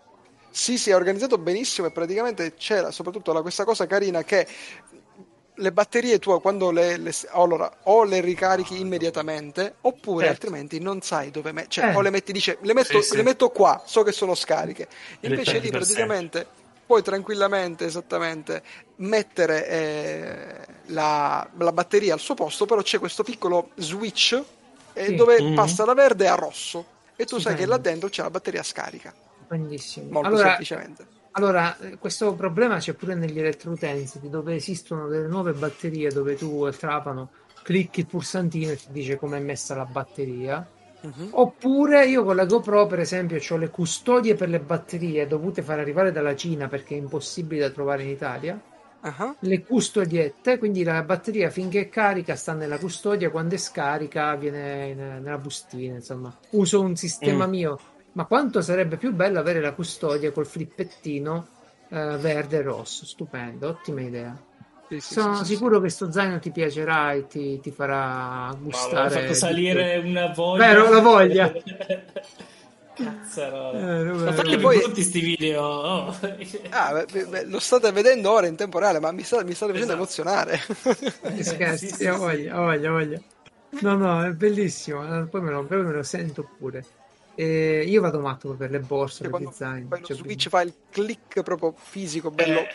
Ah, bello. però- però Quasi quasi la posso- scarico questa batteria apposta per Eh, switchare. sì.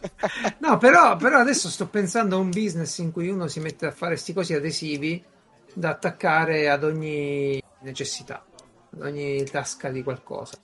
Eh, Geralt Business Idea, vai Enrico, buttati ancora una volta. ancora una volta. Una per Ah, puntata, ragazzi. Sì, sì, sì. No, io nelle batterie stilo per dire ora io ho comprato i classici blisterini di, di plastica trasparente che puoi metterci Sì. quattro stilo dentro. Certo. Io finora il mio codice era quando sono eh, una, so- una testa sopra e una testa sotto sono cariche, quando invece le metto tutte in fila nello stesso verso sono scariche. Eh, Ah, beh, oppure sì. Oppure metti Sì, il positivo beh, in vabbè. su, e cioè, beh, devi scegliere tu poi un sistema. Cioè. Sì, sì, ma eh, esattamente, cioè, scegli il tuo codice che funziona e lo, e lo usi. Sì. Assolutamente, E- assolutamente. e velocemente pure io degli acquisti azzeccati li ho fatti. Mm. Eh, io ho un, un orologio Garmin, uno Sportwatch viene chiamato, e, e niente, te lo danno col cinturino suo in silicone, che però è un po' una rottura di palle, non funziona benissimo col cinturino, è troppo, sai quei buchi, no? Oggi è troppo Eh. stretto, non è troppo largo, Chiaro. non è mai il tuo- la tua misura. E Garmin fa una fascia elastica a- di velcro che costa di nylon, eh, che costa 60 euro. Per fortuna la fanno pure dei cinesi, si chiama U-Side, costa 20 euro ed è l'acquisto più azzeccato dell'ultimo periodo perché tutto il giorno sto benissimo. Ma tiene, non dà fastidio. È fascia. Ah, si asciuga subito, è morbidissima, si asciuga Sì. immediatamente dopo la doccia. Questo è e- importante. Lo Questo puoi stringere, sì, lo puoi stringere se fai trekking un po' di più, così ti fa meglio la, la pulsazione il VOX2 e, e ti prende. Insomma, è un'ottima custodia, tra cui ci ho anche applicato una mini torcia Nightcore, come ho fatto nel mio orologio zombie, e ovviamente ce l'ho applicata. L'adoro, veramente. Se avete un orologio un- che deve prendervi il battito con il diodo LED o in generale un orologio che usate per lo sport, controllate che vi, vi stia bene questa, questa misura che è 26 mm e andate a- sicuri a comprare sta roba perché vi cambia la vita. È leggermente elastica, poi quindi è proprio bello, bello. No, perché io ad esempio per il Fitbit, ehm, ora, ora ho il Charge 3, prima nel Charge 2 avevo comprato una di queste bande così, però era magnetica, che poteva essere cra- chiaramente micro regolata perché aveva la placchetta, tutto il bracciale era in Sì. metallo, quindi potevo fare delle micro regolazioni, però come hai detto giustamente tu, il problema è quando si bagna, cioè non potevo farmi la doccia o andare in, pisc- in palestra con quello lì perché asciugare quella maglia, ehm, così a maglia milanese forse ha un nome particolare, No, no, eh, tutte così. A parte che se ti mettevi un maglione lungo te lo sfilacciava perché si incastrava Ah, nella no. maglia Infatti. e poi non si asciugava. Quindi, no, così è assolutamente una soluzione molto migliore. Sì, sì, sì, sì, sì. Eh, guarda, era- eh, io ti dico, quando faccio questo tipo di acquisti che mi lascia così contento, dico sempre, ora ne compro due, che va a finire che poi non la trovo l'altra, un'altra, no? E lo capisci che hai fatto un buon acquisto da questa cosa, che ti viene voglia di comprarne subito un'altra. Ah, comunque, ci ho detto, Mm. andiamo, andiamo pure avanti, che c'è un altro ottimo acquisto. Eh, Ehm, avete tutti presenti i post-it, no? Quelli originali della 3M, no, quelli originali. Quelli sono ottimi, ma se vi serve ancora più stickness e se vi serve ancora più Ah. resistenza, Sto Io- vedendo. stai vedendo? Ho comprato i post-it. Extreme Notes. Questi Extreme Notes attaccano su tutte le cose, legno, sporcizia, mattoni, eh, metalli, non temono l'acqua, sono resistenti all'acqua e nemmeno il freddo e il caldo. Quindi sono dei post-it prepper, insomma. Eh, io li trovo comodissimi pure questi. Un po' spiacevoli al tatto per me, che sembra una carta oleata, però funzionali. Non so se Enrico ti possono tornare utili durante il tuo lavoro. Ah, Mi, mi informerò, mi informerò perché, ripeto, non, non dico No, di no a ma- niente. io boh, ho detto quando li ho visti era un video di un prepper che dice metti che devi lasciare i segnali a qualcuno che ti deve raggiungere. Ok, sti Eh, cazzi. vabbè, infatti. Sti cazzi. Lo appoggio in un posto di merda, lo voglio Metti- che rimanga lì un po'. Esatto, ho detto, metti, metti che appoggio il post-it in officina da una parte e voglio che ci rimanga. Ecco, così sono quelli adatti. Eh, il mio pessimo acquisto invece è cominciata la stagione. Vabbè, quest'anno non ho mai smesso. Io bevo molto caffè e quindi ti macchia i denti, il caffè, il tè, i sigari. Eh, cerchi sempre ogni tanto vai dal dentista, ti vai a sbiancare, ogni tanto usi. È sempre delicata la faccenda perché non puoi usare dei prodotti troppo aggressivi che ti rovinano lo smalto. Questo ormai lo sanno tutti, no? Mm. E... Però esce fuori sta confezione super deluxe di Daygun Insta White Exclusive Box. Ci cazzo. Effetto istantaneo. Oh, 13 euro. O quanti 6 astucci. Dico cazzo, ora la compro immediatamente. Se voi zoomate sul pacchettino, ah, c'è scritto sorriso più bianco, effetto istantaneo. Quando vi arriva invece, c'è scritto sorriso più, più bianco, effetto istantaneo, poi lo girate, c'è scritto effetto creduto? temporaneo. sì, Ah. effetto temporaneo. Cioè, lo, lo scherzone c'è. Quindi finché mastichi ste gomme, sembra che tu hai i denti effettivamente più bianchi.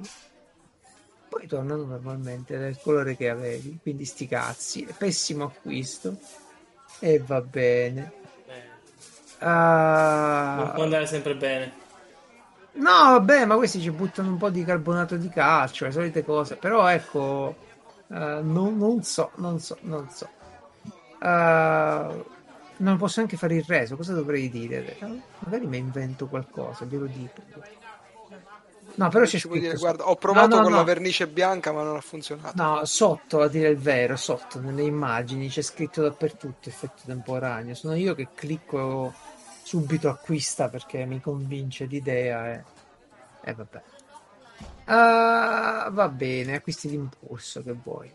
Tu saresti diventato un esperto di gomme da masticare. io- Assolutamente sì, ma assolutamente sì, ma anche perché l'effetto sbiancante c'è chi dice che faccia male allo smalto dei denti, bla Sì, sì, bla sì, bla. sì, sì, eh. sì, no, è un argomento delicato, Sì, assolutamente. sì, sì, sì, Mm. assolutamente. Ah, e va bene, prossimo. Allora, ve lo dico, eh, mettetevi seduti perché questo sarà un tratto lungo. Ah, sono stato in pun- piedi finora. Lo dico agli ascoltatori, fermate la macchina, vi potrebbe venire un colpo di sonno. Perché, eh, non so, ho mai parlato di torce, Francesco, nel nostro podcast? Forse qualcosina. Mm, qual- parla- là. abbiamo parlato di torce nei videogiochi. È vero, è vero, è vero. Eh, non so se Forse sono... anche quando hai parlato del tuo borsone da prepper un po' di Sì, tempo fa, vabbè. mi pare che avevi parlato anche di qualche torcia che avevi. Eh, non sì, sicuramente, sicuramente. Però in realtà io per le torce c'ho una specie di malattia, come molte altre cose. Uh, mi piacciono molto, ne compro tante, ne uso tantissime e ne ho di tanti tipi e sono diventato un appassionato di torce. Uh, quindi, quindi, prima iniziamo da voi. Francesco. Sì. Ok? Tu che torce hai oppure usi al lavoro e nella vita? Io non uso torce al lavoro, non ne ho. Ne avevo un paio, le ho dato entrambe, quindi ho già abbandonato l'idea ehm, di averle. E a lavoro abbiamo solo faretti. Vabbè, faretto ok, ma a volte ti serve la torcia per vedere dentro qualcosa. Ci metti il faretto? Sì. In faccia, Modifica... Eh vabbè, eh, abbiamo quelle, abbiamo, eh, ci bastano. Ah, va bene, ok, non ti offendere. Fa molta Però, luce e vabbè. Una volta ti avevo fatto comprare una torcia io. Sì, no, l'ho rotta, eh, non lo so, nello zaino l'ho rotta, come ho fatto? L'ha rotta nello zaino, torcia d'alluminio lui, vabbè. sì, c'è chi può. C'è chi può. E poi l'ho ripresa e l'ho rotta di nuovo, quindi deve esserci qualcosa. Ah, l'hai che... comprata due volte? Sì. Ma cosa hai rotto? La plastica lì? Non si accendeva più. E... Però il contatto hai provato, riavvia... hai provato a riavviare. Spegnere e riaccendere. sì. Ok, eh, Enrico, tu invece che torce hai oppure usi a lavoro e nella vita? Sì, no, vabbè, allora io più che al lavoro, allora, al lavoro ah, ho, i faretti, vabbè, certo. ho i miei faretti LED, cose di questo genere, no, ma nella mia chiaramente esperienza scout eh, oh. ne ho passate un po' di, di torce. Ora, eh, io ho cominciato a fare gli scout nel 96-97. Ah, eh, la sì, mitica eh, pila 9 volt. Eh, chiaramente, chiaramente ah, si cominciava con quella. Bellissima, ne devo procurare una. Sì, per... sì, che poi cioè, la luce che facevano copriva bo, bo, bo, 4 lumen. metri. Due metri e si scaricava che era proprio un piacere. Ma vabbè ma ripeto i tempi proprio la concezione delle batterie il Game Boy il Game Gear cioè che tu quelle batterie gli, gli parlavi dice non vi scaricate non mi lasciate qui oh, nel mezzo del nulla. Ecco. Quindi là con le torce praticamente sì quelle che non facevano per niente luce. Quando sono poi passato al, alle torcette led eh, è stata proprio un'esperienza anche lì, proprio come la prima volta che si alza il drone in volo, dice sì. ma quanta cazzo di luce fa questa lampadina con una stilo con una mini stilo? Non ci si può credere. Ora, non ho avuto torce delle marche più blasonate da questo punto di vista, quindi le famosissime Maglite costavano un po' troppo, eh, non me le sono mai comprate, alla fine andavo di torce LED che per quello comunque che mi serviva, ossia soprattutto compattezza, perché volevo delle torcette piccoline che si potessero attaccare nello zaino sulla spalla, in modo tale da avere la mano libera praticamente. Oh, oh. Esatto, mi quindi prende... mi eccitando. no, quindi comunque una classica, una torcetta compatta, quindi che mh, andasse con una stilo, quindi nell'occasione che me ne portavo 4 e quindi ah, potevo chiaramente prolungare la sua durata e comunque quelle con lo zoom chiaramente, quindi che hanno il, Mi sono il, il LED. Come? Mi sono diseccitato, poi ti dico perché, prego. Eh sì, sì, sì, ma... Prego, ripeto, prego, continua. Ripeto, no, no, ma è così, ripeto, con questo piccolo, questa piccola eh, parabola che si muove, che permette eh. di concentrare il fascio, ma ripeto, così potevamo tranquillamente sopravvivere anche alle camminate serali, barra notturne, eh, con le mani libere soprattutto, questa è la cosa fondamentale. Quindi, ma lascio, ripeto, la parola eh, a chi ne sa più di me, molto di più di me. Ma più che altro, allora, vi dico, è uno di quegli oggetti che mi ha sempre affascinato perché ce ne sono di tanti tipi e per tanti motivi e tanti dettagli. Infatti, io voglio fare una, una carrellata di cose, ok? Non delle mie torce, no, sarebbe farlo così. Magari un giorno farò un video, però po' da, da rincoglionito mettersi nel podcast a parlare delle tue torce. Che cazzo gliene frega agli altri. Però dei tipi di torce, degli accorgimenti che esistono attorno al mondo delle torce, secondo me vale la pena parlarne. Se siete dei curiosi, in generale vi piacerà sapere come la tecnologia influisce in questo settore. Allora, uh, diciamo che un vero uomo è tale solo quando non sa più quante torce possiede, ok? Quindi io di sicuro ne, ne dimenticherò alcuni, alcuni tipi. In generale, caratteristiche fondamentali, però, alcune sono banali. Hm? La portabilità. Una cosa è la torcetta a penna, un'altra è il faro da, da pompiere, no? La portabilità è diversa. E la forma è una cosa che uno non pensa spesso e che bisogna prendere, almeno secondo me, sempre delle torce che hanno un antirotolamento o una clip fatta bene. eh, sì. oppure, oppure una uh, oppure degli esagoni una parte esagonale tagliata apposta per questo motivo qui fresata. Le torce che ha nominato Enrico le Maglite famosissime tra l'altro all'inizio neanche a LED uh, alcune iconiche. Io ho una Maglite fatta sai come Enrico la 6D la più grande che c'è. Uh-huh in cui ho modificato la torcia, non è più alogena, è a LED. Il vetro di plastica. Sì, sì, sì. Mamma mia. Il, il vetro di plastica è diventato di vetro, perché sennò si brucia. E caspita, la... anche quello e... potrebbe essere un problema. Eh, sì. Eh, sì. E la corona, fanno proprio i kit, ma la corona è diventata una rompivetri, quindi quella è la mia torcia diciamo da escursione notturna intorno a casa. Sì, sì, che si vanno vedendo comunque ormai. altri. Sì, è la torcia, una torcia che è ottima come oggetto, come un manganello. Come un io non le ho mai provate, però tutte le torce che ho comprato hanno questa corona davanti che c'è scritto appunto ottima per rompere i vetri, ma ripeto, io non lo so, non posso Adesso... garantire che funzioni. sì, di questa parte ne parliamo perché è molto delicata, però è, è, è bella da vedere. Però la, dicevo, la Maglite che ha nominato Enrico è una torcia tutta tonda e io ne ho diverse, di quelle, la prima la ebbi da ragazzino, me la comprai col primo stipendio, me la ricordo proprio perché la volevo tantissimo.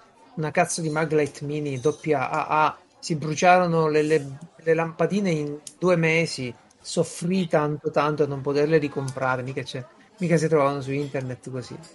E va bene, eh, quelle rotolano da morire. Poi i materiali sono impor- la forma è importante, quindi i materiali sono importantissimi. Uh, materiali perché a volte cercate una torcia che sia di alluminio, in grado pure di dissipare il calore che fanno questi LED. Altre volte cercate una torcia che sia in plastica, perché magari siete degli operatori di uh, intervento nelle, nelle aziende, nelle fabbriche, e ci sono delle torce anti-esplosivo che non devono riscaldarsi non devono, ne- le ATEX sono, non devono neanche provocare scintille con altri metalli. Quindi è così, eh, va così. I materiali, a volte mi interessano dei materiali plastici, le torce militari sono plastiche, poi vediamo meglio. E una cosa che uno non, non, non, non nota mai nelle torce è l'interfaccia utente, la user interface. A che mi direte? Okay, questo mi suona nuovo. Lo so, no, lo so. Beh, c'è, c'è in tutto. C'è in tutto. Interazione uomo-macchina. Esatto, nelle torce è fondamentale perché eh, avendo il LED e quelle nuove avendo il pulsante hanno varie modalità di utilizzo. Hai un gradiente di luce, no? Più, le, le, torce più, le torce più meglio, le migliori, hanno una modalità Moonlight di 2 lumen che fa proprio pochissima luce, non svegli nessuno. Poi un crescendo di luce, hanno poi un turbo che è una modalità che la torcia può tenere per pochi secondi, e poi hanno uno strobo magari. La modalità discoteca chiamata. sì, è una modalità di difesa, fra poco ne parliamo. E, e, quindi tu hai bisogno di muoverti su questi pulsanti e probabilmente, come le torce che ho io, di programmare i pulsanti in base alle tue esigenze. Non è banale, non è banale perché la prima torcia che ha comprato Enrico quando era ragazzino, on e off, sopra e sotto, giusto? On Esattamente. Eh, con, una, con, uno slider scanalato che funzionava malissimo. Una volta sì, una volta con no. le unghie bisognava andarlo ad azionare, perché altrimenti sì. non funzionava. Però eh, adesso, essendo che ci sono i LED, è tutto dimmerabile, le batterie... Per esempio, ci sono torce che oggi ti dicono quanta batteria c'hai io nel mio kit uh, di emergenza che porto addosso quando vado a fare il trekking ho una piccola torcia da uh, come un accendino piccolissima, è una Nightcore Tiny 2 mini uh, che ha però un display. Perché? perché se sei in emergenza vuoi sapere esattamente a quei lumen quanto cazzo ti durerà la batteria. È un'informazione importante, il display. Uh, in, in, casa no, ti frega niente. Poggi quella, ne prendi un'altra. Poi, poi, poi, le clip le clip ci sono di tanti tipi, la più semplice è una clip normale che ti serve per uh, mettere la torcia boh, da qualche parte ferma, uh, che ne so, nel taschino. Poi però ci sono clip complicate che hanno l'aggancio a doppia via, la puoi mettere sia da un verso che dall'altro, come quelle Olight, e, e magari hanno, i, come le torce che porto io sempre a casa, hanno il clip per la Deep Pocket, cioè la torcia rimane in tasca, rimane nella posizione, ma non spunta nulla dalla tasca. Ok. Le custodie da cintura, alcuni vengono chiamate addirittura holster, cioè fondine, e sono in pratica fondamentali. Ci sono quelli che girano, sono dei click, quindi tu avendo la custodia applicata alla cintura puoi girare la torcia e avere le mani libere ci sono poi diversi tipi di plastica e più tattici. I diffusori fondamentali se volete una luce più diffusa e meno uh, pungente, ganci ed anelli mm. che ne parliamo a fare, braccialetti, eccetera. Certo. E poi le torce, le torce, zoom che non ci piacciono. Perché le torce zoom non ecco, ci piacciono? Spiegamela, spiegamela questa cosa che è importante. Allora, uno, uno è la tenuta ovviamente all'acqua aerosporco uh-huh. hai, hai, la parte mobile. Uh, due è il problema che tu uh, per avere una torcia che fa tutte le cose e stai soffocando della luce all'interno del meccanismo dello zoom. Quindi non è una torcia stai, di, di cui stai utilizzando tutta l'energia, ma muovendo quello zoom stai soffocando la cosa. Tre, non puoi programmare prima il tipo di torcia che ti serve quindi devi stare sempre lì a regolarlo perché si muove quel cosino.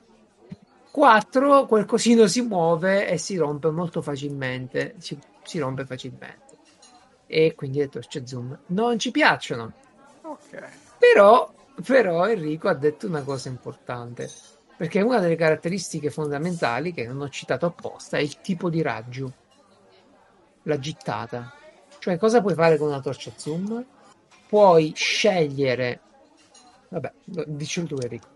No, no, no, ma chiaramente, ma da, tu dici giustamente la questione dello zoom perché un po' anche nell'ambito della fotografia è questo, c'è uno zoom come qualità, come anche appunto qualità della luce che passa all'interno è sacrificato perché deve andare a coprire diverse lunghezze focali. Sì. Quindi anche nel, nell'ambito della torcia posso immaginare quello che tu hai detto. Chiaramente la possibilità di eh, andare a grandangolare la luce, quindi a... Eh, avere davanti ai tuoi piedi più, eh, un raggio di luce più ampio, proprio come copertura, rispetto invece Quando a... meno profondo. Esatto, meno profondo, invece che andare a concentrare il raggio affinché eh, sia più puntiforme, ma arrivi più lontano da questo punto esatto. di vista. Infatti la cosa che ti devi chiedere quando compri una torcia è sì, ma io cosa cerco? Cerco un'illuminazione uh, vasta e poco profonda Oppure cerco un'illuminazione, un thrower, una, una, una, una, gittata vera e propria, pure di un chilometro, che però mi fa come l'elicottero della polizia, no? L'occhio di bue mm. a terra e mi fa quel punto lì. Questo te lo devi domandare perché non hai. Uh, non puoi vincere da tutte e due le parti, devi scegliere. Cosa vuoi? Ed è importante soprattutto per le torce frontali. Ora, torce frontali se ne usano per tanti motivi, però mettiamo uno che corre, ok? Rispetto a uno che fa camping, che sta lì nel campo. Quello che corre, siccome va veloce, ha bisogno di una gittata della luce un po' più pronunciata perché deve vedere un bel po' più avanti, no? Uh-huh. Quello che sta al campeggio e sta sistemando il barbecue, la grigliata, ha bisogno di una luce non puntiforme, perché se no gli rimbalza addosso non vede un cazzo. Ha mm. bisogno di una luce ampia. Ok?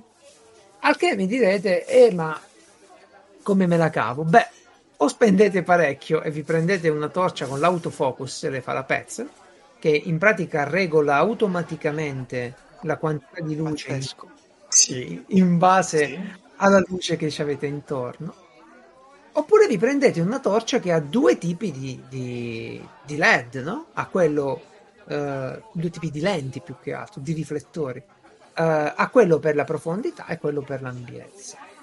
Um, ovviamente le torce frontali sono spasso perché si usano, io le uso da morire.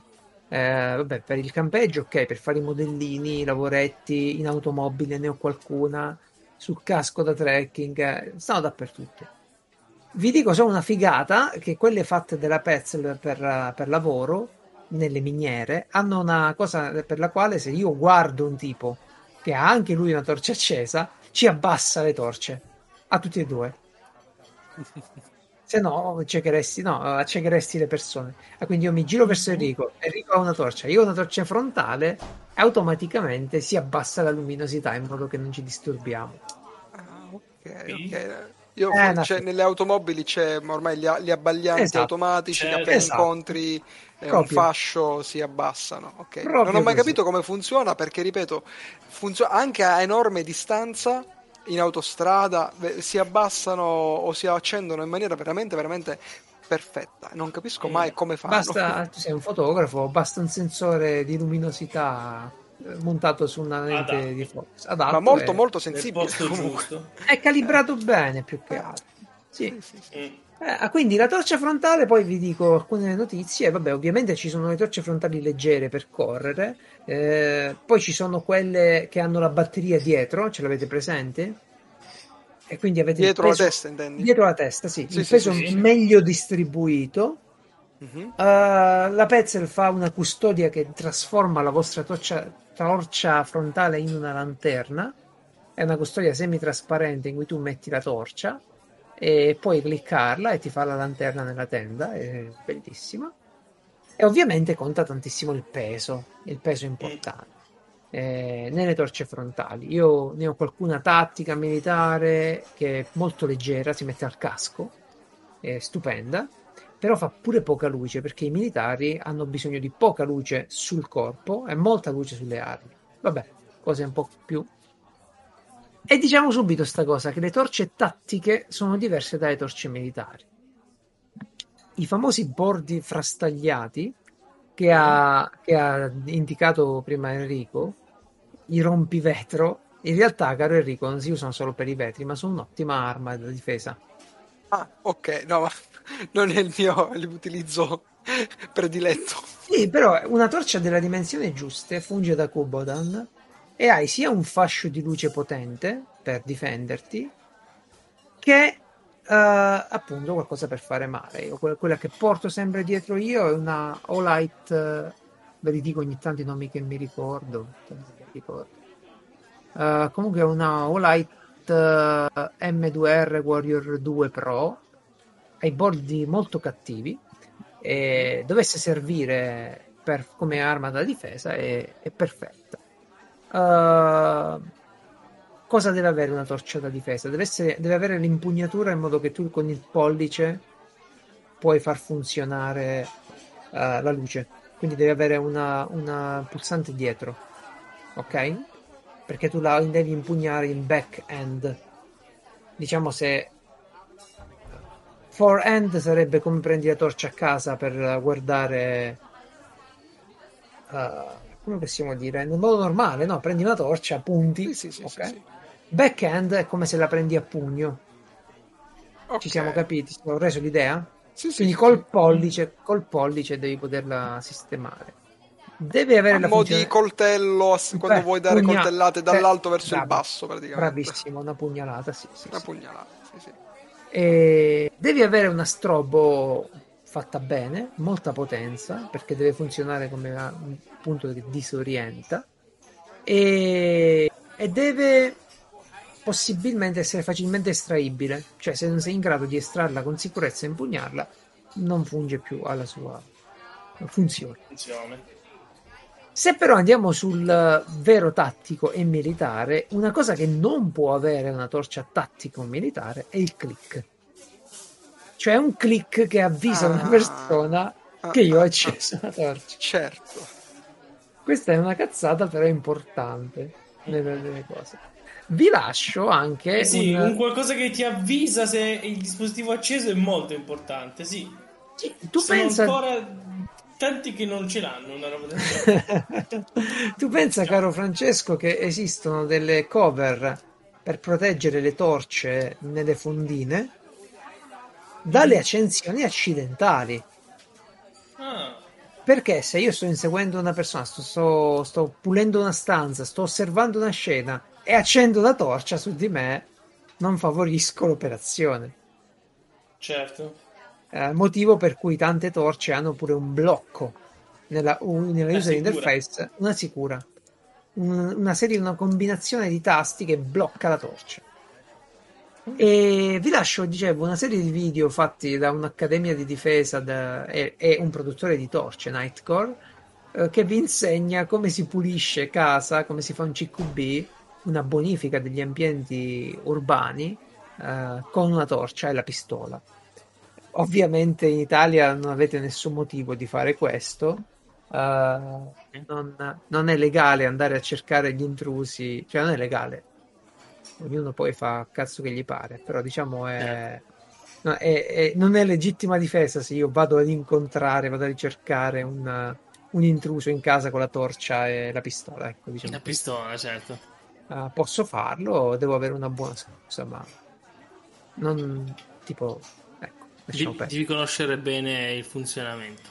Beh, non è banale, non è banale fare un'operazione del genere. Se, se vi volete divertire, date il nerf a qualche vostro amico e andate in giro a cercare di non farvi sparare col nerf per casa e poi me lo dite. Ah, Questo è to- divertente. eh, sì, sì, sì. Eh, e questo è come quando ti, ti fanno vedere i video su internet del coltello, disarmare un tizio col coltello, no? Mm. Vabbè, e va bene, allora tu Mm. prendi, allora tu, come facevamo noi a, ad arti marziali, tu prendi un pennarello, lo dai in mano ad uno e vedi quanti segni ti riesci a fare, mentre tu cerchi di disarmarlo, di evitare di farti male. Troppi. Prendilo e vedi e ti rendi conto della verità, senza che, che ci mettiamo a fare tanta filosofia. Provi e vedi.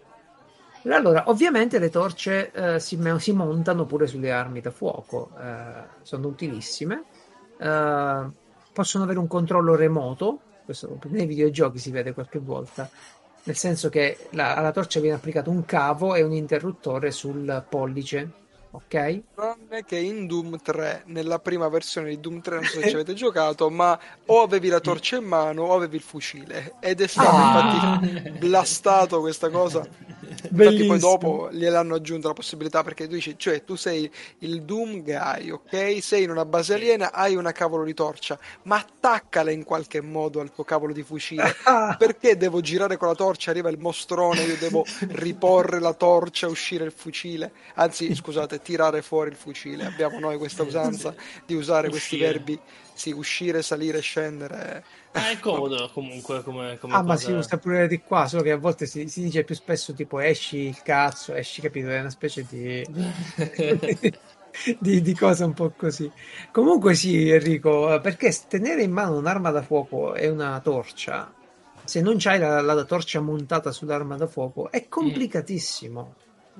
Primo, ve lo dico, devi sparare con una mano sola e, e non è così banale come nei film, ok? Eh, Uh, secondo, devi tenere la torcia a distanza da te stesso, altrimenti indichi il bersaglio. Hai presente come entrano i poliziotti nei film, no? Uh, con la mano Fondando le incrociata. pareti. Uh, tu pensa a chi tiene la pistola, poi con la mano incrociata tiene la torcia. sì, sì, sì, sì, ho presente. Io pensavo che fosse per dare sostegno in qualche modo. Sì, è per, quello, è per quello, però in realtà stai spazzolando un ambiente annunciando che arrivi, ok? Ah? Quindi è un po' una mezza cazzata tenere le cose insieme sulla linea di tiro che è la tua faccia. Sì, sì, sì, certo. Allora sì, in realtà i furbi tengono una mano aperta di lato o in alto con la torcia e fanno dei piccoli click, dei piccoli lampi di luce, si rendono conto e poi eventualmente usano la pistola con l'altra mano. Vabbè, queste sono le differenze tra la realtà e il cinema, no? Siccome è- è un po' meno scenografico vedere un tizio che gira con le mani larghe e la, la torcia così uh, non si vede. Uh, però se provate, vi ripeto, con un nerf a farvi... Ecco, magari vi abbassate molto, tenete la torcia in alto, il vostro amico spara in alto perché c'è la torcia e voi intanto con la pistola a, po- a pallini lo impallinate e imparate qualcosa. Uh, poi cos'altro avevamo? Sì, dicevamo che sulle armi da fuoco ci sono delle slitte apposite, si chiamano picatinni. Eh, se eh, li conoscete, vabbè, non cambia tanto. Ci si fissano gli accessori e anche le torce. Torce rescue. Eh, qui vi voglio. Che cos'è una torcia rescue? Per salvare la gente. Esatto, per salvare. Soprattutto fargli, fargli ricreare la banda per i Bruce Brothers, ad esempio. Esatto, per esempio una torcia che serve per cercare le persone. Allora, se io vado, se io vado in un bosco per i cazzi miei, ci avrò la torcia frontale. Ma se quello che mi interessa è cercare qualcuno, avrò una torcia con una gittata importante. Magari non avrò una torcia in alluminio perché non mi serve, mi basta una torcia di plastica, resistente all'acqua di sicuro e con una buona autonomia. E, e va bene. Uh, poi, poi, poi uh, andiamo avanti, se no qua diventa troppo lungo. Torcia medica. Avete presente nei film quando il dottore, il tizio, punta la torcia nell'occhio per vedere se la pupilla reagisce? Ah, sì, sì, sì, sì, sì. La, la, torcia a penna, no? Quella del dottore, riguarda la gola. Certo. Ok, quella si chiama una lucciola, è una lampada eh. che fa pochissimi lumen, tipo 2 le torce mediche tattiche hanno anche un righello disegnato sopra che serve per misurare la lunghezza dei tagli o i fori dei proiettili. Alcune hanno addirittura il foro in base al calibro, ok? Addirittura. Eh sì.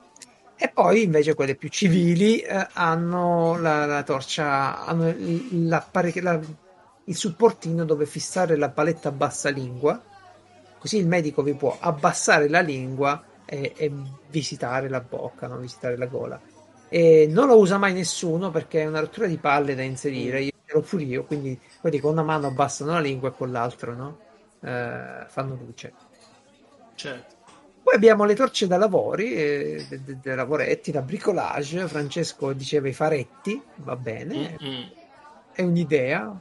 Molto videogioco, no? Hai visto nei videogiochi ogni volta che c'è Tomb Raider o qualsiasi cosa, che ne so, oppure uh, qualsiasi gioco che ha l'avventura è pieno di faretti. No? Sì. sì, sì, sì, che sono appoggiati messi lì di lato, Ovunque. sempre accesi. Sì, c'è, c'è, qualcuno che li paga eh, per lasciarli lì, sti cazzo di faretti nei videogiochi. Uh, oppure ci sono, vabbè, la classica torcia da carrozziere, quella che si appende, no? Sì, anche troppo iconica. Con anche la, la, la, chiama, la corda per allungare. La prolunga, certo. La prolunga. Io mi ne ho rotta una perché la prolunga ovviamente eh, torna indietro anche da sola, no? Ah, quella... tipo... ah, ok, ok. diciamo che era molto lontana una... boh, non so, tirava tantissimo, l'ho lasciata per sbaglio perché mi stava cadendo un'altra cosa. Quindi ho fatto un volo sta prolunga che tutta la torcia ha fatto un volo incredibile eh, mentre si ritirava e vabbè ha rotto solo una lampadina quindi funziona dal lavoro la classic Francesco guerra classic sì, Francesco. Eh, sì no, ma ormai anche al lavoro fanno, si guardano e dicono eh, così no no no tra un po' ti parlo anche delle torce da guerra che non le ho messe qui da soldato comunque mm. dicevo uh, uh, di solito una buona torcia da lavoro io almeno quelle che uso io uh, sono magnetiche, così le puoi appoggiare ovunque. Mm. Sono, sono, potenti, non sono proprio torcette, ma sono piccoli faretti portatili che insomma se devo sistemare una cosa nella lavatrice dietro uh, devo avere un bel po' di luce. E sono mm. resistenti, mm. no? Deve essere una roba che comunque resiste bene. Certo. Uh, quando dico torce potenti è difficile che ci arriviamo con le batterie, eh? con le batterie mm. classiche del supermercato ci si arriva con le batterie a litio. Certo. Quindi, quindi torce ricaricabili con tanti LED che spingono e fanno, fanno bene.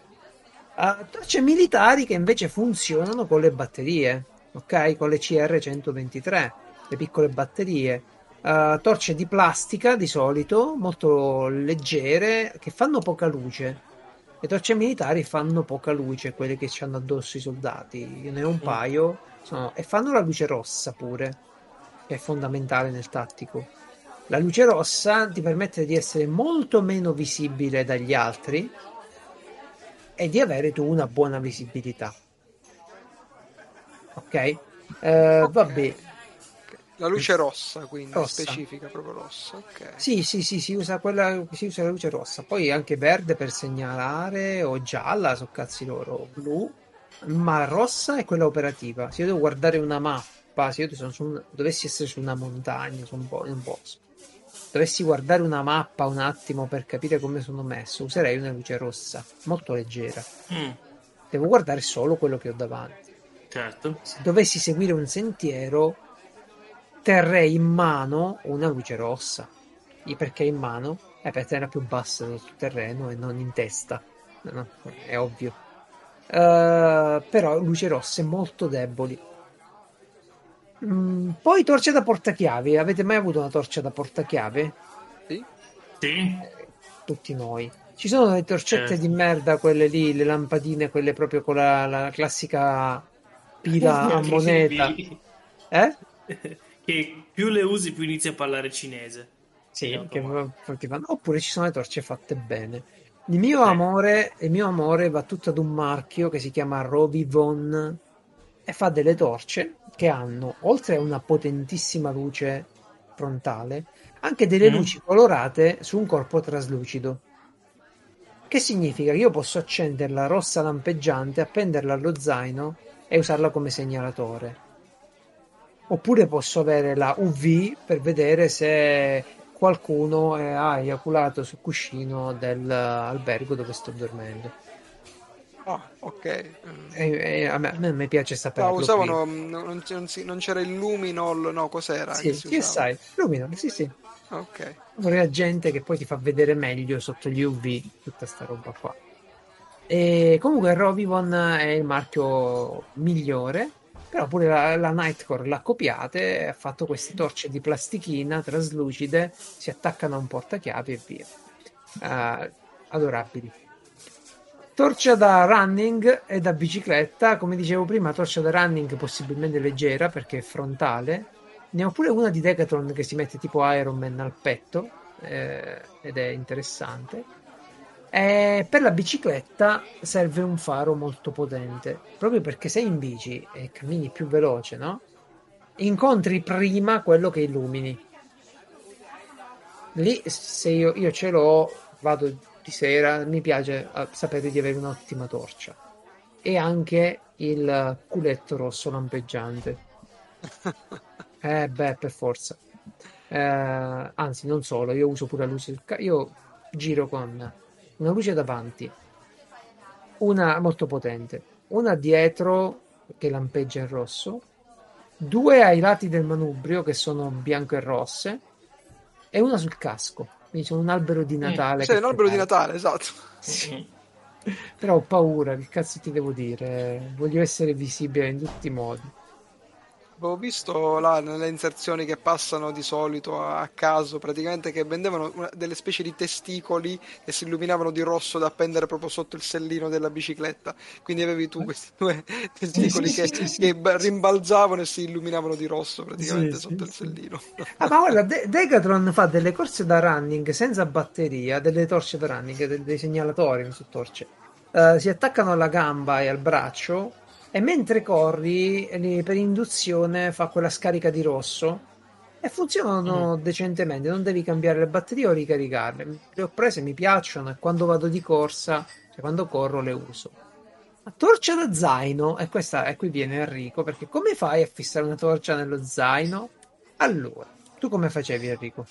Quella come ti dicevo con la clip quella lì che c'era nelle torce quindi siccome nello zaino negli spallacci proprio all'altezza delle spalle ci sono delle asolette o delle, a, delle sì. asol, insomma tu prende bastava che accendessi la torcia e la in, in, infilavi la fissavi sì. su questa asola e ti illuminava um, over the shoulder praticamente sì eh, quindi la incastravi Sì, Sì, è il metodo più semplice e sbrigativo per avere le mani libere, come dicevo praticamente. Ma Mentre ovviamente, se da una parte c'è il metodo più semplice e sbrigativo, c'è il metodo Geralt poi che... Esatto. C'è il metodo migliore anche. Allora, eh, io faccio in questo modo perché pure io ho l'esigenza come Enrico di avere lo zaino e, e la, la luce, insomma. O ne fisso una sulla pettorina, ne compro una frontale e la fisso sulla pettorina. Quindi c'ho tipo Iron Man, no, sta torcia così. Sì? Oppure, oppure ci sono proprio delle luci da zaino, eh, ve le linko perché le adoro di questa marca, che si chiama Clarus. Sono, Mm. loro, le, loro le vendono come luci da cappelli, cioè delle luci che si fissano al cappello, ok? Eh, Ok. Perché è un altro utilizzo delle luci, chi c'è il cappellino americano. eh, Beh, c'è sì, no, cappell- il cappello così come giri la testa c'è la luce. Sì, ti, ti fa la torcia frontale. Questo è- secondo me vale la pena promuoverlo questo prodotto perché ha addirittura la possibilità di accenderlo con un controllo a distanza manuale, passandoci la mano davanti, Mm. si accende e si spegne. Con questo aggancio che hanno si fissano benissimo allo zaino e fa anche la luce rossa, quindi lo puoi usare anche dietro per segnalare lampeggiante, eccetera. Oppure se andiamo sul, sul duro e puro, Mm. eh, quello che ho sullo zaino da prepper è una Streamlight, è una torcia prettamente militare, costosissima in Italia, però secondo me non conviene proprio. E, e ho anche, che costano di meno, le Nebo. Vediamo se intanto vi procuro qualche link, se no parlo, parlo e poi... Le Nebo sono delle torce frontali che però si fissano molto bene dove dice Enrico. No, è Nebo, Francesco, ma Nebo, proprio Nebo. Ah, ok.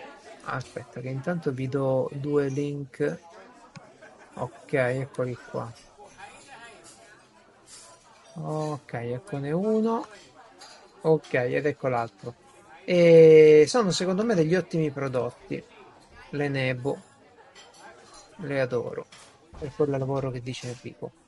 Eh, va bene. questa è... Ah, wow! Eh, sull'elmetto qua ce l'hanno nella foto. Ah, parli della Streamlight? Sì, la Streamlight. La Streamlight perché diceva giustamente Geralt che queste sono forse appunto da cappello le vendono di base. come- Sì, no, questa, questa è proprio una torcia militare. Questa è quella in dotazione pure a- ai. come si chiamano? I soldati americani. Marines. Eh, soldati americani. Se vi va bene, la trovate sui 50 euro. Ma. Ma insomma, eh. No, è difficile, è difficile. Io la prima volta la ordinai. Ecco, questa è quella che uso sullo zaino. Vediamo se si vede. Però, vedete, questi prezzi sono improponibili. Cioè, ok, questa è quella che si fissa sullo zaino perfettamente. Vabbè, togli Francesco per favore tutte questa zozzeria dai link come al solito. Sì, sì, sì. Pensi tu. E poi, che dire? Ah, quindi va bene, abbiamo parlato delle torce, che queste militari hanno anche il lampeggiante IR, infrarosso, Mm. perché tu te la metti addosso e innanzitutto puoi usarla col visore. Secondo, puoi vedere che sta succedendo, puoi far vedere dove sei, no? Dai la Mm. posizione. E ok. Poi, che altro dovevo aggiungere? Mm, vediamo un po'. Torcia da zaino, quindi ne abbiamo parlato. Eh, Francesco mi sta scrivendo solo. Torcia da speleologia. Chi fa speleologia ha bisogno di torce invece resistenti all'acqua, molto con una grande autonomia che si mettono sul casco. E lì o la batteria la monti dietro o la batteria te la porti addosso e la torcia sul, sull'elmetto. Torcia di E alluminio diventi tu. diventi tu. Torcia da orologio, che è una mia invenzione, non è mia in realtà. Se voi cercate eh, watch, vediamo se era flashlight. Ci sono, c'è un'azienda che si era inventata di una torcia che si montava al cinturino dell'orologio. E volevano un sacco di soldi, ma proprio tanti, tipo 150 euro. Sì. E io uh, si chiama sì. Mac, eccola qua, l'ho trovata. Mac Army si chiama. Adesso vogliono 74 dollari. Ve la faccio vedere, ve la faccio vedere. Questa voglio il vostro parere su questa invenzione, secondo me geniale. Ma penso di averla fa- avuta meglio io l'idea. Questa torcia, se la vedete, la mettete all'orologio e illumina la mano. Mm, Perché avete la mano che è più grande del polso. Certo. E allora, come ho fatto per il mio orologio anti-zombie, che vi ho most- c'è un video su YouTube dove l'ho costruito, vediamo se lo trovo. Sì, ve lo posto. Ho usato una torcia della. è una delle migliori torce del mondo eh, da avere, non perdetevela. Non costa tanto, costa 20 euro. La compro ogni volta che scende sotto i 20 euro. Questa torcia ne ho tantissime ormai. Sì, ne ho tantissime. E vi faccio vedere perché. Non è uno scherzo. È una delle torce più utili al mondo. Come segnalatore fa una luce incredibile, è la più piccola torcia frontale. Quando vado a correre la metto dietro al cappellino dove c'è la fascetta regolatrice e la monto all'orologio così come si vede nel mio vecchio eh, nel mio vecchio articolo qui sì, se lo vedete non so se siete in grado. Eh, eh, io la monto così in modo da illuminare quello che ho davanti ok? Rispetto a chi illumina il polso. Vabbè secondo me è più azzeccato questo della Mac Army perché Mac Army fa sta cosa che secondo me non funziona bene. È, me- è meno utile. No, tra l'altro la mia è ricaricabile USB, fa la luce rossa lampeggiante che è utile eh, quando devi camminare perché ce l'hai sul polso. Mm. Ok. Ed è secondo me un'ottima, un'ottima funzione. L'unica cosa dovrei riprogrammare l'interfaccia, devo smontare e cambiare il chip. Perché la prima luce che appare è la rossa lampeggiante, mentre la maggior parte delle volte a me serve il bianco normale. Chiudo il discorso. Chiudo finalmente il discorso. Vi ho annoiato, è stato noioso. No, no, eh, almeno, non per me. Eh, eh, no, è ovviamente un discorso specifico su una certa cosa, quindi siamo Sì, però- più che abituati a piazza di queste cose qua.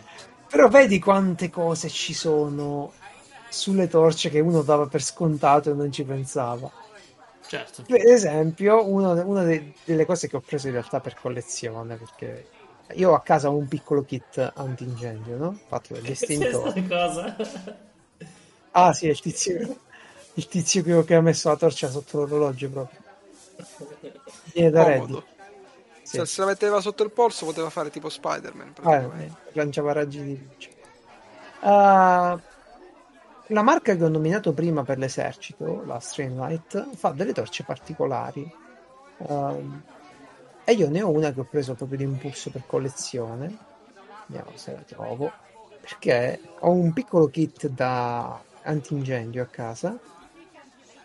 E oltre ad esserci una maschera e gli estintori, le cose insomma che possono servire, c'è una torcia da pompiere. Ora mi, mi direte, sì, Geralt, ma che cazzo è una torcia da pompiere? Una torcia da pompiere è una torcia. Allora, se ci pensate, durante un incendio, durante un incendio, il, il- la- il Oggi passa vostro. dal fumo in pratica. Eh Sì, il- esatto, le- siccome la- l'ambiente si riempie di fumo, voi rischiate con una torcia molto potente di abbagliarvi, come quando vi Eh, dicono non la accendete, esatto, non accendete gli abbaglianti con la nebbia. Eh, Quindi sì, vi sì, ser- certo. Vi serve una torcia robusta, resistente, comoda da operare, che però vi permetta di cercare una persona in un incendio. E questo è quello che può fare. Una Eh, torcia è- abbagliante. ha una torcia che è Torcia molto... antinebbia, fin di nebbia. Sì, tra l'altro ha anche un filtrino che si mette sopra per eh, interrompere il, be- il, eh, beam, il raggio in centrale. Mm. Oscu- è un filtro ambra. Vediamo se vi trovo una. eh, Vabbè, che cazzo vi spiego così. Eh, è una torcia fatta per non abbagliare, ok? Eh, eh, durante. E cose. Beh. E... e vabbè, Vi lascio alcuni marchi, va bene? Solo i nomi vi dico. Sì. Perché secondo me vale la pena, vale la pena conoscerli, sapere un po' Saperlo. dove, dove andare a sbattere. Maglite è gloria passata, il, il marchio che diceva Enrico. Non può mancare se siete dei collezionisti. Fanno anche delle torce a LED. Loro prima usavano lampadine a incandescenza e all'Oxeon mi pare. E comunque penso che sia ottimo, un ottimo marchio per le torce grosse se prendete la modifica a LED perché avete in mano una torcia solida, immortale. Olight, un marchio cinese che fa, è il mio preferito. Non mi hanno mai mandato torce, le mando a tutti tranne a me, gli youtuber, però è il mio Mm. marchio preferito in assoluto. E... Ci state sentendo? No, non me, le, cinesi? non, me, non me le mandate perché non accetto eh, i, i regali dei marchi. Guardatele Però- a me. Però non Eh, farò pubblicità. Però faccio volentieri pubblicità per una serie di cose. Uno, hanno avuto sempre una politica i- internazionale di offerte che noi non abbiamo mai avuto da nessuna parte. Sai, come quando fanno, che ne so, un marchio, la Nikon, dai, ti faccio un esempio, fa la super offertona, poi tu vai a vedere in Italia non c'è. Ci resti male. Ecco, Olight Sì. finalmente c'è un sito italiano che segue le mega offerte americane. Quindi vaffanculo recensori americani che vi comprate le, le- le torce con gli sconti, adesso pure noi. Fa- hanno fatto da poco la O-Day, la festa, dove costava tutto. Insomma, sono delle torce ottime, eh, di ottima costruzione, con un sistema di ricarica magnetico intelligentissimo, delle ottime batterie, dei- della- una potenza sconsiderata. Sono veramente degli ottimi prodotti. Ce l'ho di tutti i tipi, penso di averle proprio tante. E le uso tutti i giorni, mi piacciono proprio. Olight sono famosi, hanno il loro sito, olight.- olightstore.it mi pare. C'è il sito su, su Amazon e, e sono fatte veramente bene. Nightcore è la seconda marca più importante per me, e- però fa meno modelli, ha delle torce frontali è un- una torcia tattica molto aggressiva che mi piace tanto. Uh, Rovivon è il portachiavi che vi dicevo, Streamlight per le torce militari e per le torce da pompiere. Uh, Petzl, Petzl fa articoli d'arrampicata e caschi, bracature, eccetera. Ottima, ma ottima, fuori da inimmaginabili torce frontali, ok? Eh, per le torce frontali. Poi c'era uh, Led Lancer, è un marchio di Leatherman. Sincera, sì, l'ha comprato Leatherman Led Lancer. Sinceramente ne ho un paio. Sono buone, però sono sovrapprezzate. Ok? Quindi sono buone. Però sono sovrapprezzate. E quindi vedete un po' voi. Preferisco le Olight di nuovo. Di Red Lancer ne ho una in macchina con uh, un cono rosso sopra. Ed è quella che uso nel caso durante la notte ho un problema e voglio che mi vedano uh, le macchine. Ok? Quindi te la appendi alla cintura e c'hai sto... come quella dell'aeroporto. E non ho nominato prima un altro marchio che si chiama Ocean Safety, che fa delle torce, degli strobo segnalatori in caso ammariate. Questo è anche un ottimo aggeggio da mettersi nello zaino per il trekking. Questi fanno strobo potentissimo. E poi, poi, poi, le Nebo, ne abbiamo parlato prima, fa delle ottime torce per lo zaino e per l'officina. Sì. Pelican, Pelican, quelli che fanno i case. Ce le presenti Enrico? Per... Certo, certo, assolutamente. A proposito, ho un trovato un marchio marchio. famoso. Ho trovato... Pelican è famoso, però ho trovato un marchio italiano che fa delle ottime valigie. Cioè, fa delle ottime, non so se le fanno loro o le. In realtà le comprano le vendono. Mi si chiama rgcases.it il sito. Ci ho comprato la- un po' di, di valigette per il poligono per portare munizioni. Cioè, ottime. Ottime. Conosco questa marca. Beh, costa, costa molto meno di Pelican, performa pure un po' di meno probabilmente, però sti cazzi. Ok, ok. Tu mi stai facendo pensare ad una cosa un attimino su queste torce, no? Perché ad esempio No, no, perché io ad esempio in casa, qua, in casa, qua nello studio, quando mi sono fatto montare il nuovo impianto elettrico, ehm, mm. ho usato delle placchette della Biticino. Mm-hmm. Ora, eh, tra queste placchette che possono essere di vario tipo, ci sono quelle con le prese USB, quelle con, ehm, sì. chiaramente con il relè, quelle a interruttore, eh, c'era anche questa qua che è molto carina perché è un interruttore, in realtà è una una luce che quando se ne va appunto la corrente, sì. eh, questo interruttore rotondo si accende in modo sì, tale che quando ne va la luce comunque è tipo luce di segnalazione. La cosa sì. carina è che tu puoi estrarre questa torcetta e sì. portartela in giro. Ce li ha papà. Mm. Sì. Ah, Bellissimo. Sono è, ottimi, è una cosa effettivamente ottimi. molto carina sì. perché mh, quando l'ho vista ho detto wow. percorso. Ma, ma guarda, Bitticino sempre, fa anche se non avete la possibilità magari di rimontare tutti i frutti, fa un attrezzino che si mette nella presa asciugo, ok? E quando va via la corrente eh, si accende. Ora ve lo linko, vediamo, eccolo qui. Oppure questo addirittura lo estraete, ma anche lo accendete con, premendo sopra, ok? Quindi è una, diciamo, un copripresa. Tu c'hai una presa asciugo da una parte, una ciabatta, impegni una, una presa con questo e se va via la corrente si accende da solo, altrimenti lo accendi tu. Simile a quello che ha detto Enrico, meno stiloso. Sì, sì credo che sia proprio. Allora, è simile. Chiaramente ora questo qua che mm, ho io che si incastra nel muro non ha la presa esatto, così. Il suo alloggiamento. Ha il suo alloggiamento proprio con dei pin. E sì. chiaramente quando tu la estrai, poi ha anche un interruttorino che aumenta di chiaramente non tantissimo, aumenta anche la potenza luminosa praticamente. Quindi di base fa mm. luce, ma quando tu la estrai e premi questo interruttore fa più luce. Quindi sì, è una sì. cosa carina. Una è ottima, sì, ce l'ha papà quelli, sono, sono veramente ottimi. Uh, chiudo con le marche utilizzate, con i marchi che utilizzo invece per le luci da officina, diciamo. Sono Bosch, la serie blu che funziona con le batterie del trapano, uh, The Walt che funziona sempre con le batterie del trapano e Milwaukee che invece ha delle ottime luci eh, ricaricabili, ottime torce ricaricabili prese in, in, America dove costano poco. E tutti quelli che fanno elettroutensili li fanno pure torce che funzionano con le stesse batterie di solito. Eh, sono, sono, belle potenti perché poi lì hai 18 volt, quindi insomma spingono. Uh, solo una cosa sulle batterie, vi ricordo insomma che possono andare a batterie alcaline, le, le torce alcune altre hanno la loro batteria ricaricabile a litio.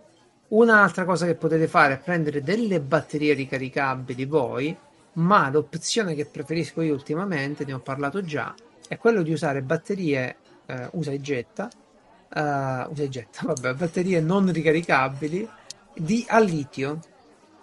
Mm. Ok? Sono potenti, sono più hanno una durata più, più media, una durata sì, sì, sì, maggiore. più però di più. Non fanno, non fanno, l'acido, sono più leggere.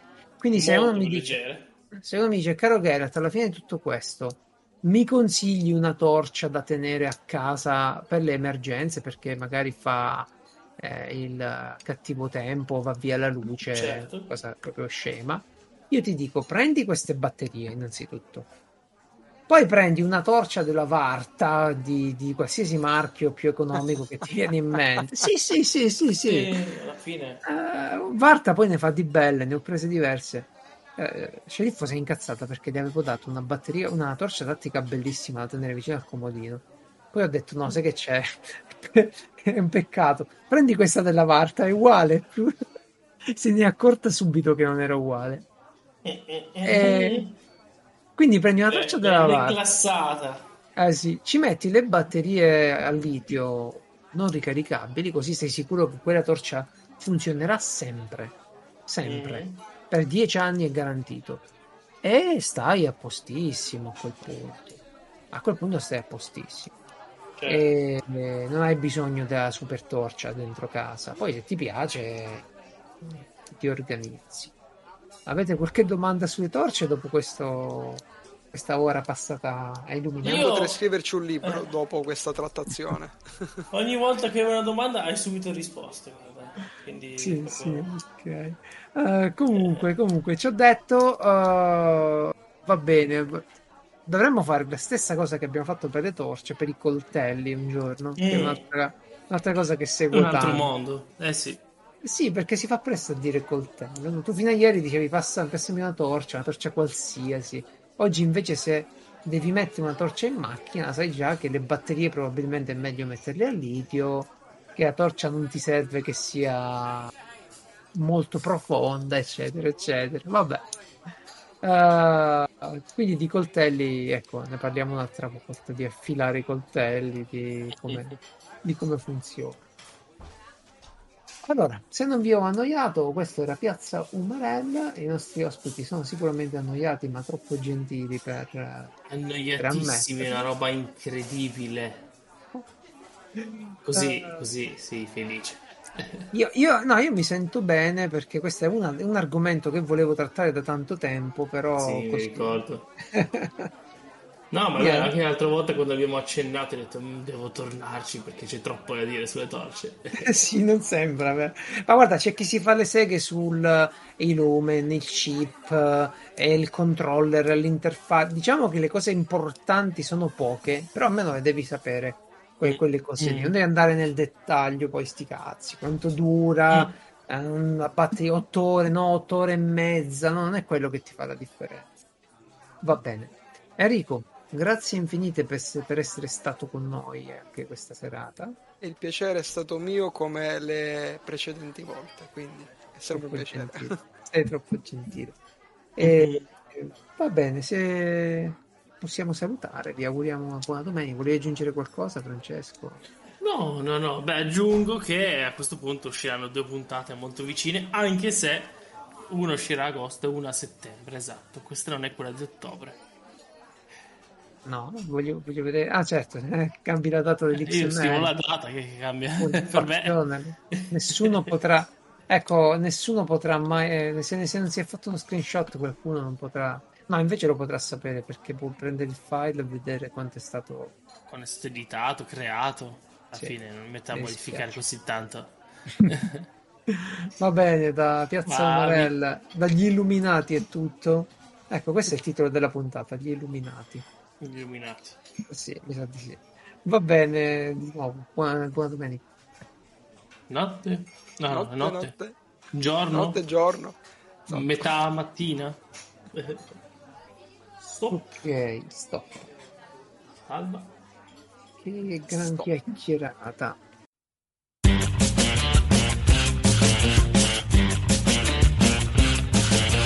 I'm wide awake, but you're